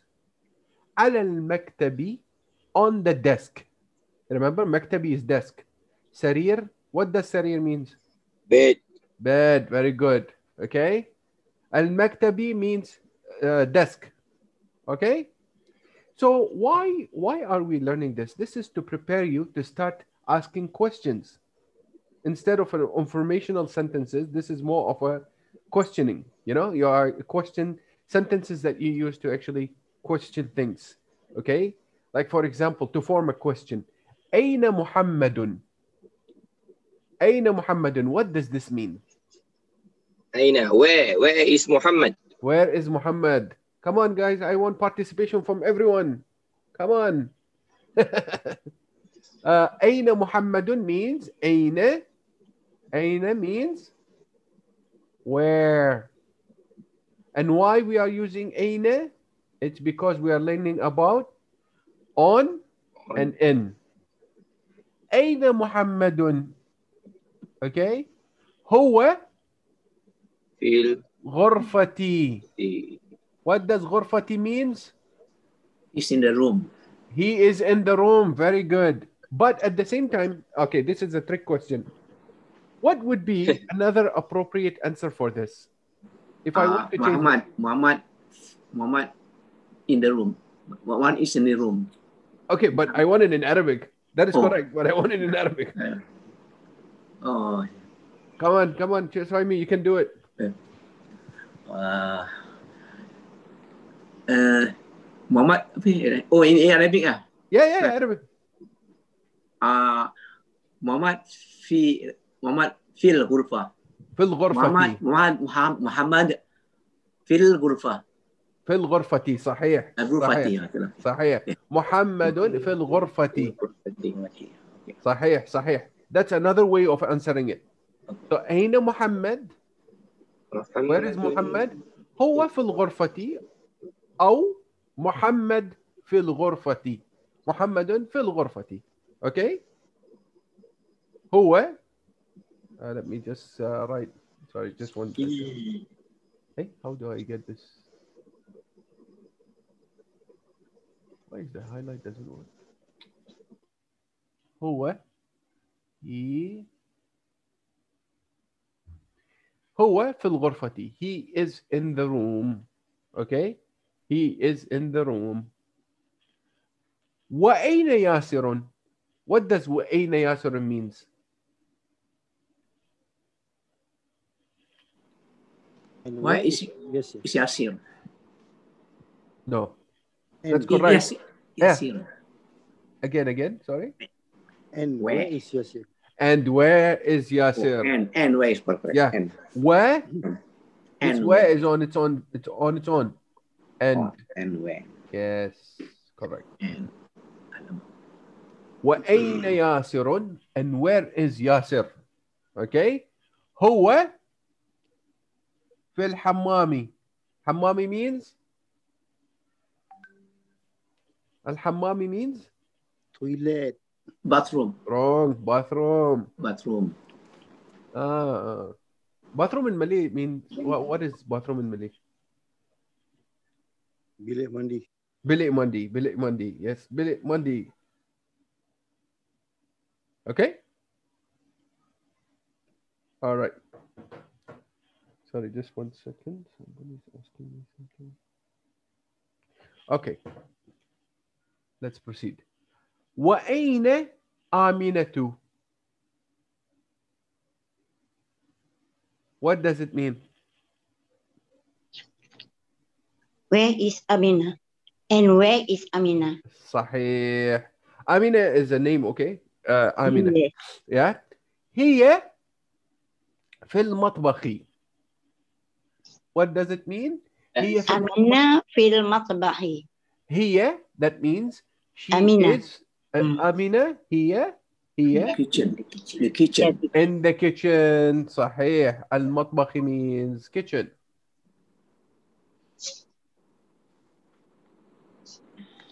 kitchen okay and this is a kitchen المطبخ المطبخ N- yes na- نعم who asked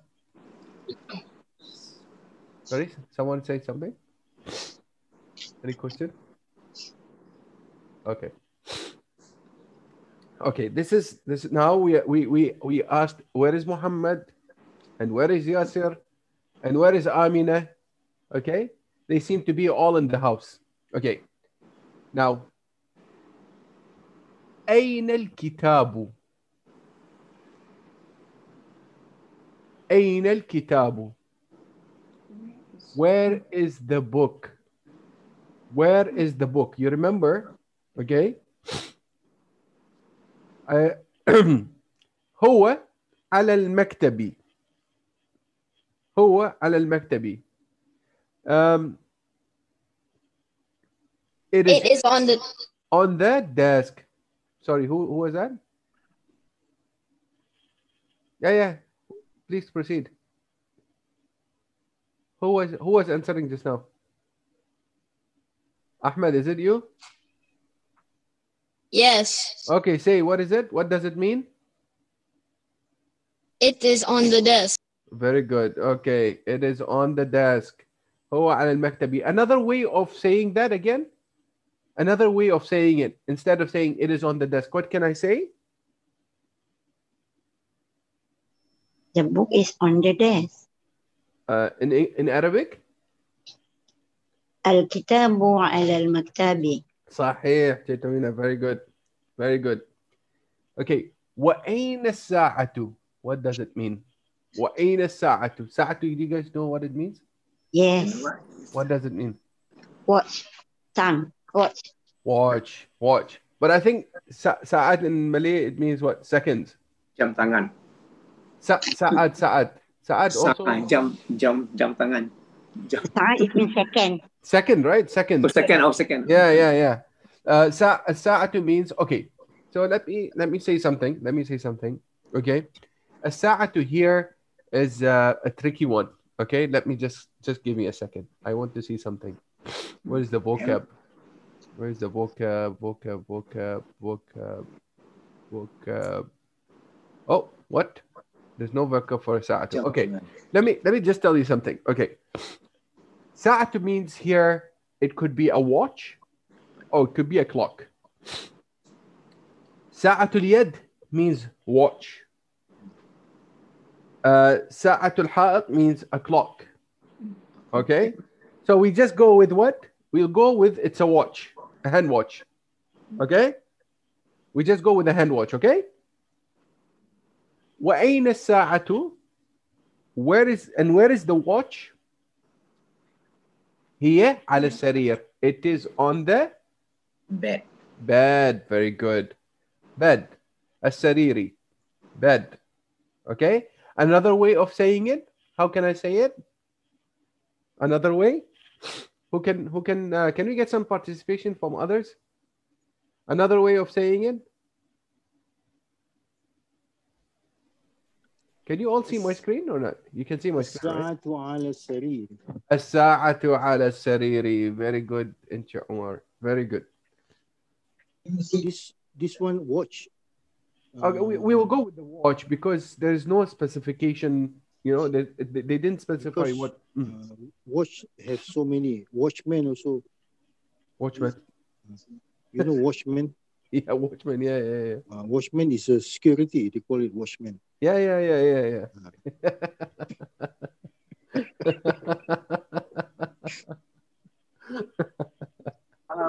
but this one, this one, all I think honestly, like this is very easy for you guys. Like you guys know a lot of stuff, which is like it's kacang putih for all of you so far. Yeah. Okay. Any questions, please? Somebody was asking something. Please go ahead. Yang saya tu orang Melayu. Nah. Oh, not talking to me. Sorry. Okay. Any questions? No questions, is it? Okay. Let's move on. Okay. So now I'm we, we're gonna do some exercises, tamarin. Okay. Kita tahu. And we are going to answer these questions. أين الكتاب? Okay, can I get someone to answer this?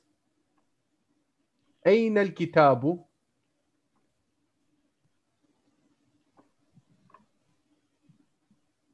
See this one, this one it wasn't covered, but I I I will I will tell you guys. Okay. أين الكتاب? Uh, Al-kitabu ala السرير الكتاب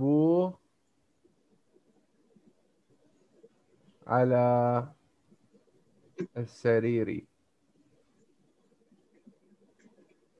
اوكي اين محمد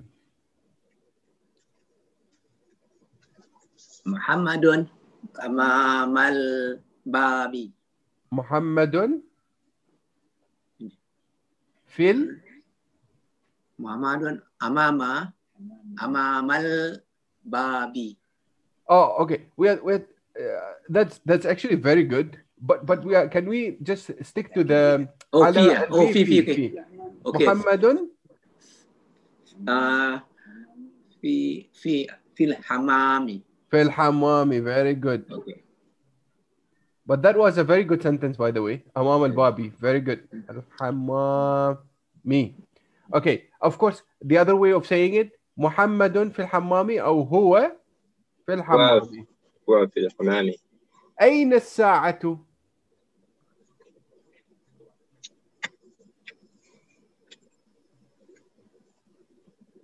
anyone? أين الساعة؟ الساعة في البيت. الساعة uh, let's try on. الساعة الساعة على؟ مكتب مكتبي let's try yeah على المكتب. uh,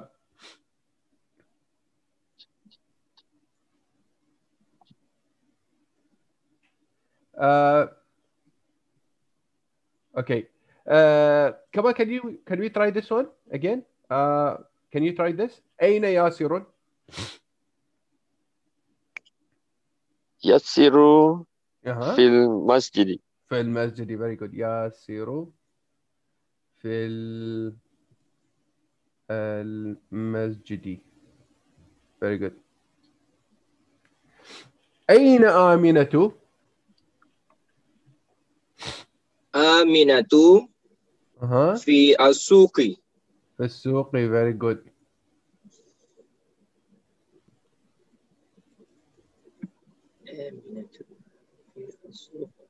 Asuqi, what does it mean? Uh, in the market. Pasar, pasar. In the. Market, market. market. Very good. Okay, this one is a tricky one. What does this mean? But you've done this before. This uh-huh. Aminatu fil ghurfati. Ah, somebody said somebody said that. Uh, so I mean, it said, what does it mean? Is Amina ah.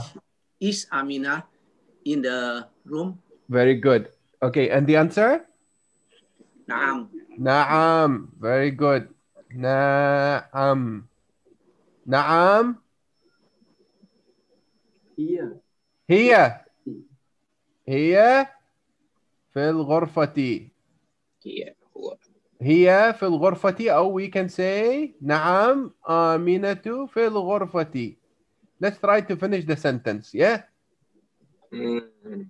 Okay Okay this one who can help me أياسر في المطبخ What does it mean is Yasir in the kitchen Very good Okay Give me a no Give me a no لا لا هو هو في في ال... في الحمام في الحمام Very good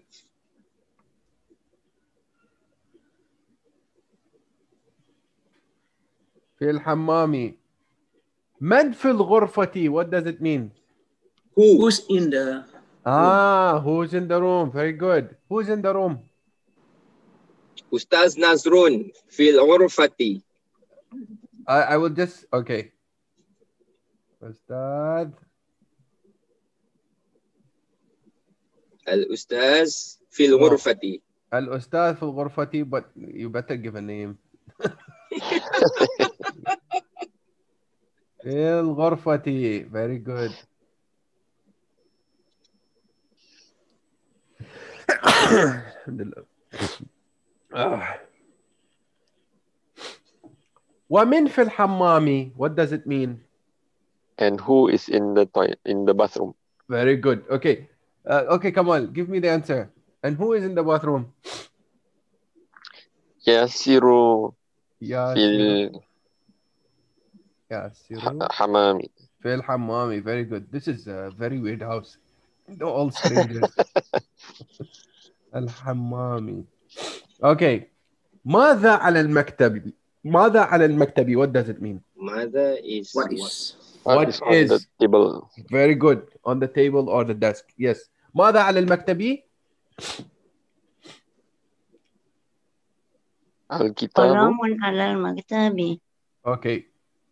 Sorry, Kamal, you're saying الكتاب على المكتب الكتاب على المكتب. Shit, Tomina, you saying you saying also something? Give me the Hi. sentence. أسي قلم على المكتب قر- القرآن على المكتب. no القلم القلم على المكتب. Very good. القلم على المكتب. My handwriting is very nice, right? Yes. Nice. Super nice. نعم it's, it's like it's like scribbles. ماذا على السرير؟ Oh, this one is a tough one. محمد على سرير Di samad. No, no. This one is is what? You cannot refer to what is oh usually. okay uh, sorry no, no worries. W- w- okay, so my question, Kamal, my question to you is, what if it was a person on the bed? What would be the question? uh, I've forgotten Here, Sorry. here, here, here, here. okay من من من على Mm. السرير. من على سرير It will be من على السرير. سريري No, not a problem. It's okay. سريري. Okay. So who can answer me this? ماذا على السرير? المفتاح Ah, yes. على السرير المفتاح على السرير. Very good. المفتاح means the key is on the bed. السرير. Mother is not for human Um, uh, mother It's not for humans. It's not for human, correct? Yes, men is the uh, men is the more appropriate one for, of course, to Person, to someone. Yeah. Yes, correct. Uh, Mustafa. Nah. So yes. if maza, right, it can be uh, animal as well. Uh, yes, it can. It can. Hmm. It can be hmm. mother al sariri, al kharuf al sariri, or something. You can say yeah, yeah. But hmm. but you, it, it won't be human. It cannot be a be, uh, a human being. Yeah because it's because of the name. Yes, because there is a name to it. Yes, Understand. but you can say uh, there's mm. okay. You can say mother al sarir. Uh, you can say uh, uh, uh, uh, you can say. Uh, so I can say al kitu. Al kitu sarir. Yes. No, the other thing that you can say, let's say, for example, there's a dead body on the bed. Okay. Okay. You will say, mother ala sarir. الجثة على السرير. That means the body is on the bed. But you cannot say ماذا على السرير. محمد على السرير. No. Yes. من ها من ها من على السرير محمد على السرير because of the name you are referring specifically to a person Understand. okay Okay, I faham. very good very good okay everyone it's supposed to say like the, uh, the cat is on the bed how القط على السرير قط القط No the question oh ما okay ماذا على السرير oh okay القط على السرير okay yeah قط قط قط قطة uh, القط means female cat uh, القط means uh, male cat okay Not cartoon. ah. not cartoon قط قط oh, you see Saturn? It's a hen hmm. watch. Yeah. Okay. Um, that will be all for today. Uh, I hope I can save this. Can I save this or not? Does it allow me to save? Okay, let me try again. Hmm, Where is it? Ah, yeah, I can save it. Oh, very good. Yeah, we can do this. Okay, very good, very good. Okay, we will stop here today, um, and we will continue, inshallah, next uh, next uh, Sunday. Okay. Okay. Any questions? Any questions? Anything? No. This one. There is one. You have one. No question How do you الآن how, ما في سؤال how, how do you all feel like? Is it is it going too fast, too slow? Alhamdulillah. Alhamdulillah, easy, It's right? very good. Yeah. Okay. Easy Al- to understand. Alhamdulillah, Alhamdulillah. Very good. Just nice. Okay, nice. Okay, okay. Uh, Ah, I see you inshallah uh, next Sunday. مع ال- مع السلامة and في uh, امان الله شكرا في عفوا عفوا عفوا كثيرا إن شاء الله يا الأسبوع مصطفى القادم نعم آه، يمكن آه، نحن نتكلم اللغة العربية كله يمكن يمكن but uh, لكن لكن في هذا كلام آه، يدل على عربي لكن أن تتكلم مع إنجليزي لا ممكن uh, I'm trying to make it easy, like uh, because if I speak Arabic all the way, right, it can be a bit overwhelming. But no Okay, okay, problem, no okay. problem. I, if you noticed, if you noticed, I don't know if you guys noticed, I've been speaking more Arabic uh, with you. I've been increasingly speaking more Arabic uh, compared to the first time we started this. أوكي إن شاء الله إن شاء Yeah, الله yeah, yeah. I شكرا will- آه الحمد لله عفوا عفوا. We will continue inshallah. الدرس خطوة من خطوة آه. خطوة مع... آه نعم نعم خطوة بعد خطوة بعد خطوة أيوة شكرا إن شكرا شاء الله. إحسان- شكرا كثيرا واحسانك يا عفوا استاذ عفوا عفوا عفوا. نراكم الأسبوع القادم إن شاء الله. مع السلامة. في أمان الله. في أمان الله. ان شاء الله. سلام عفوا. مع السلامة. مع السلامه في أمان الله. Thank.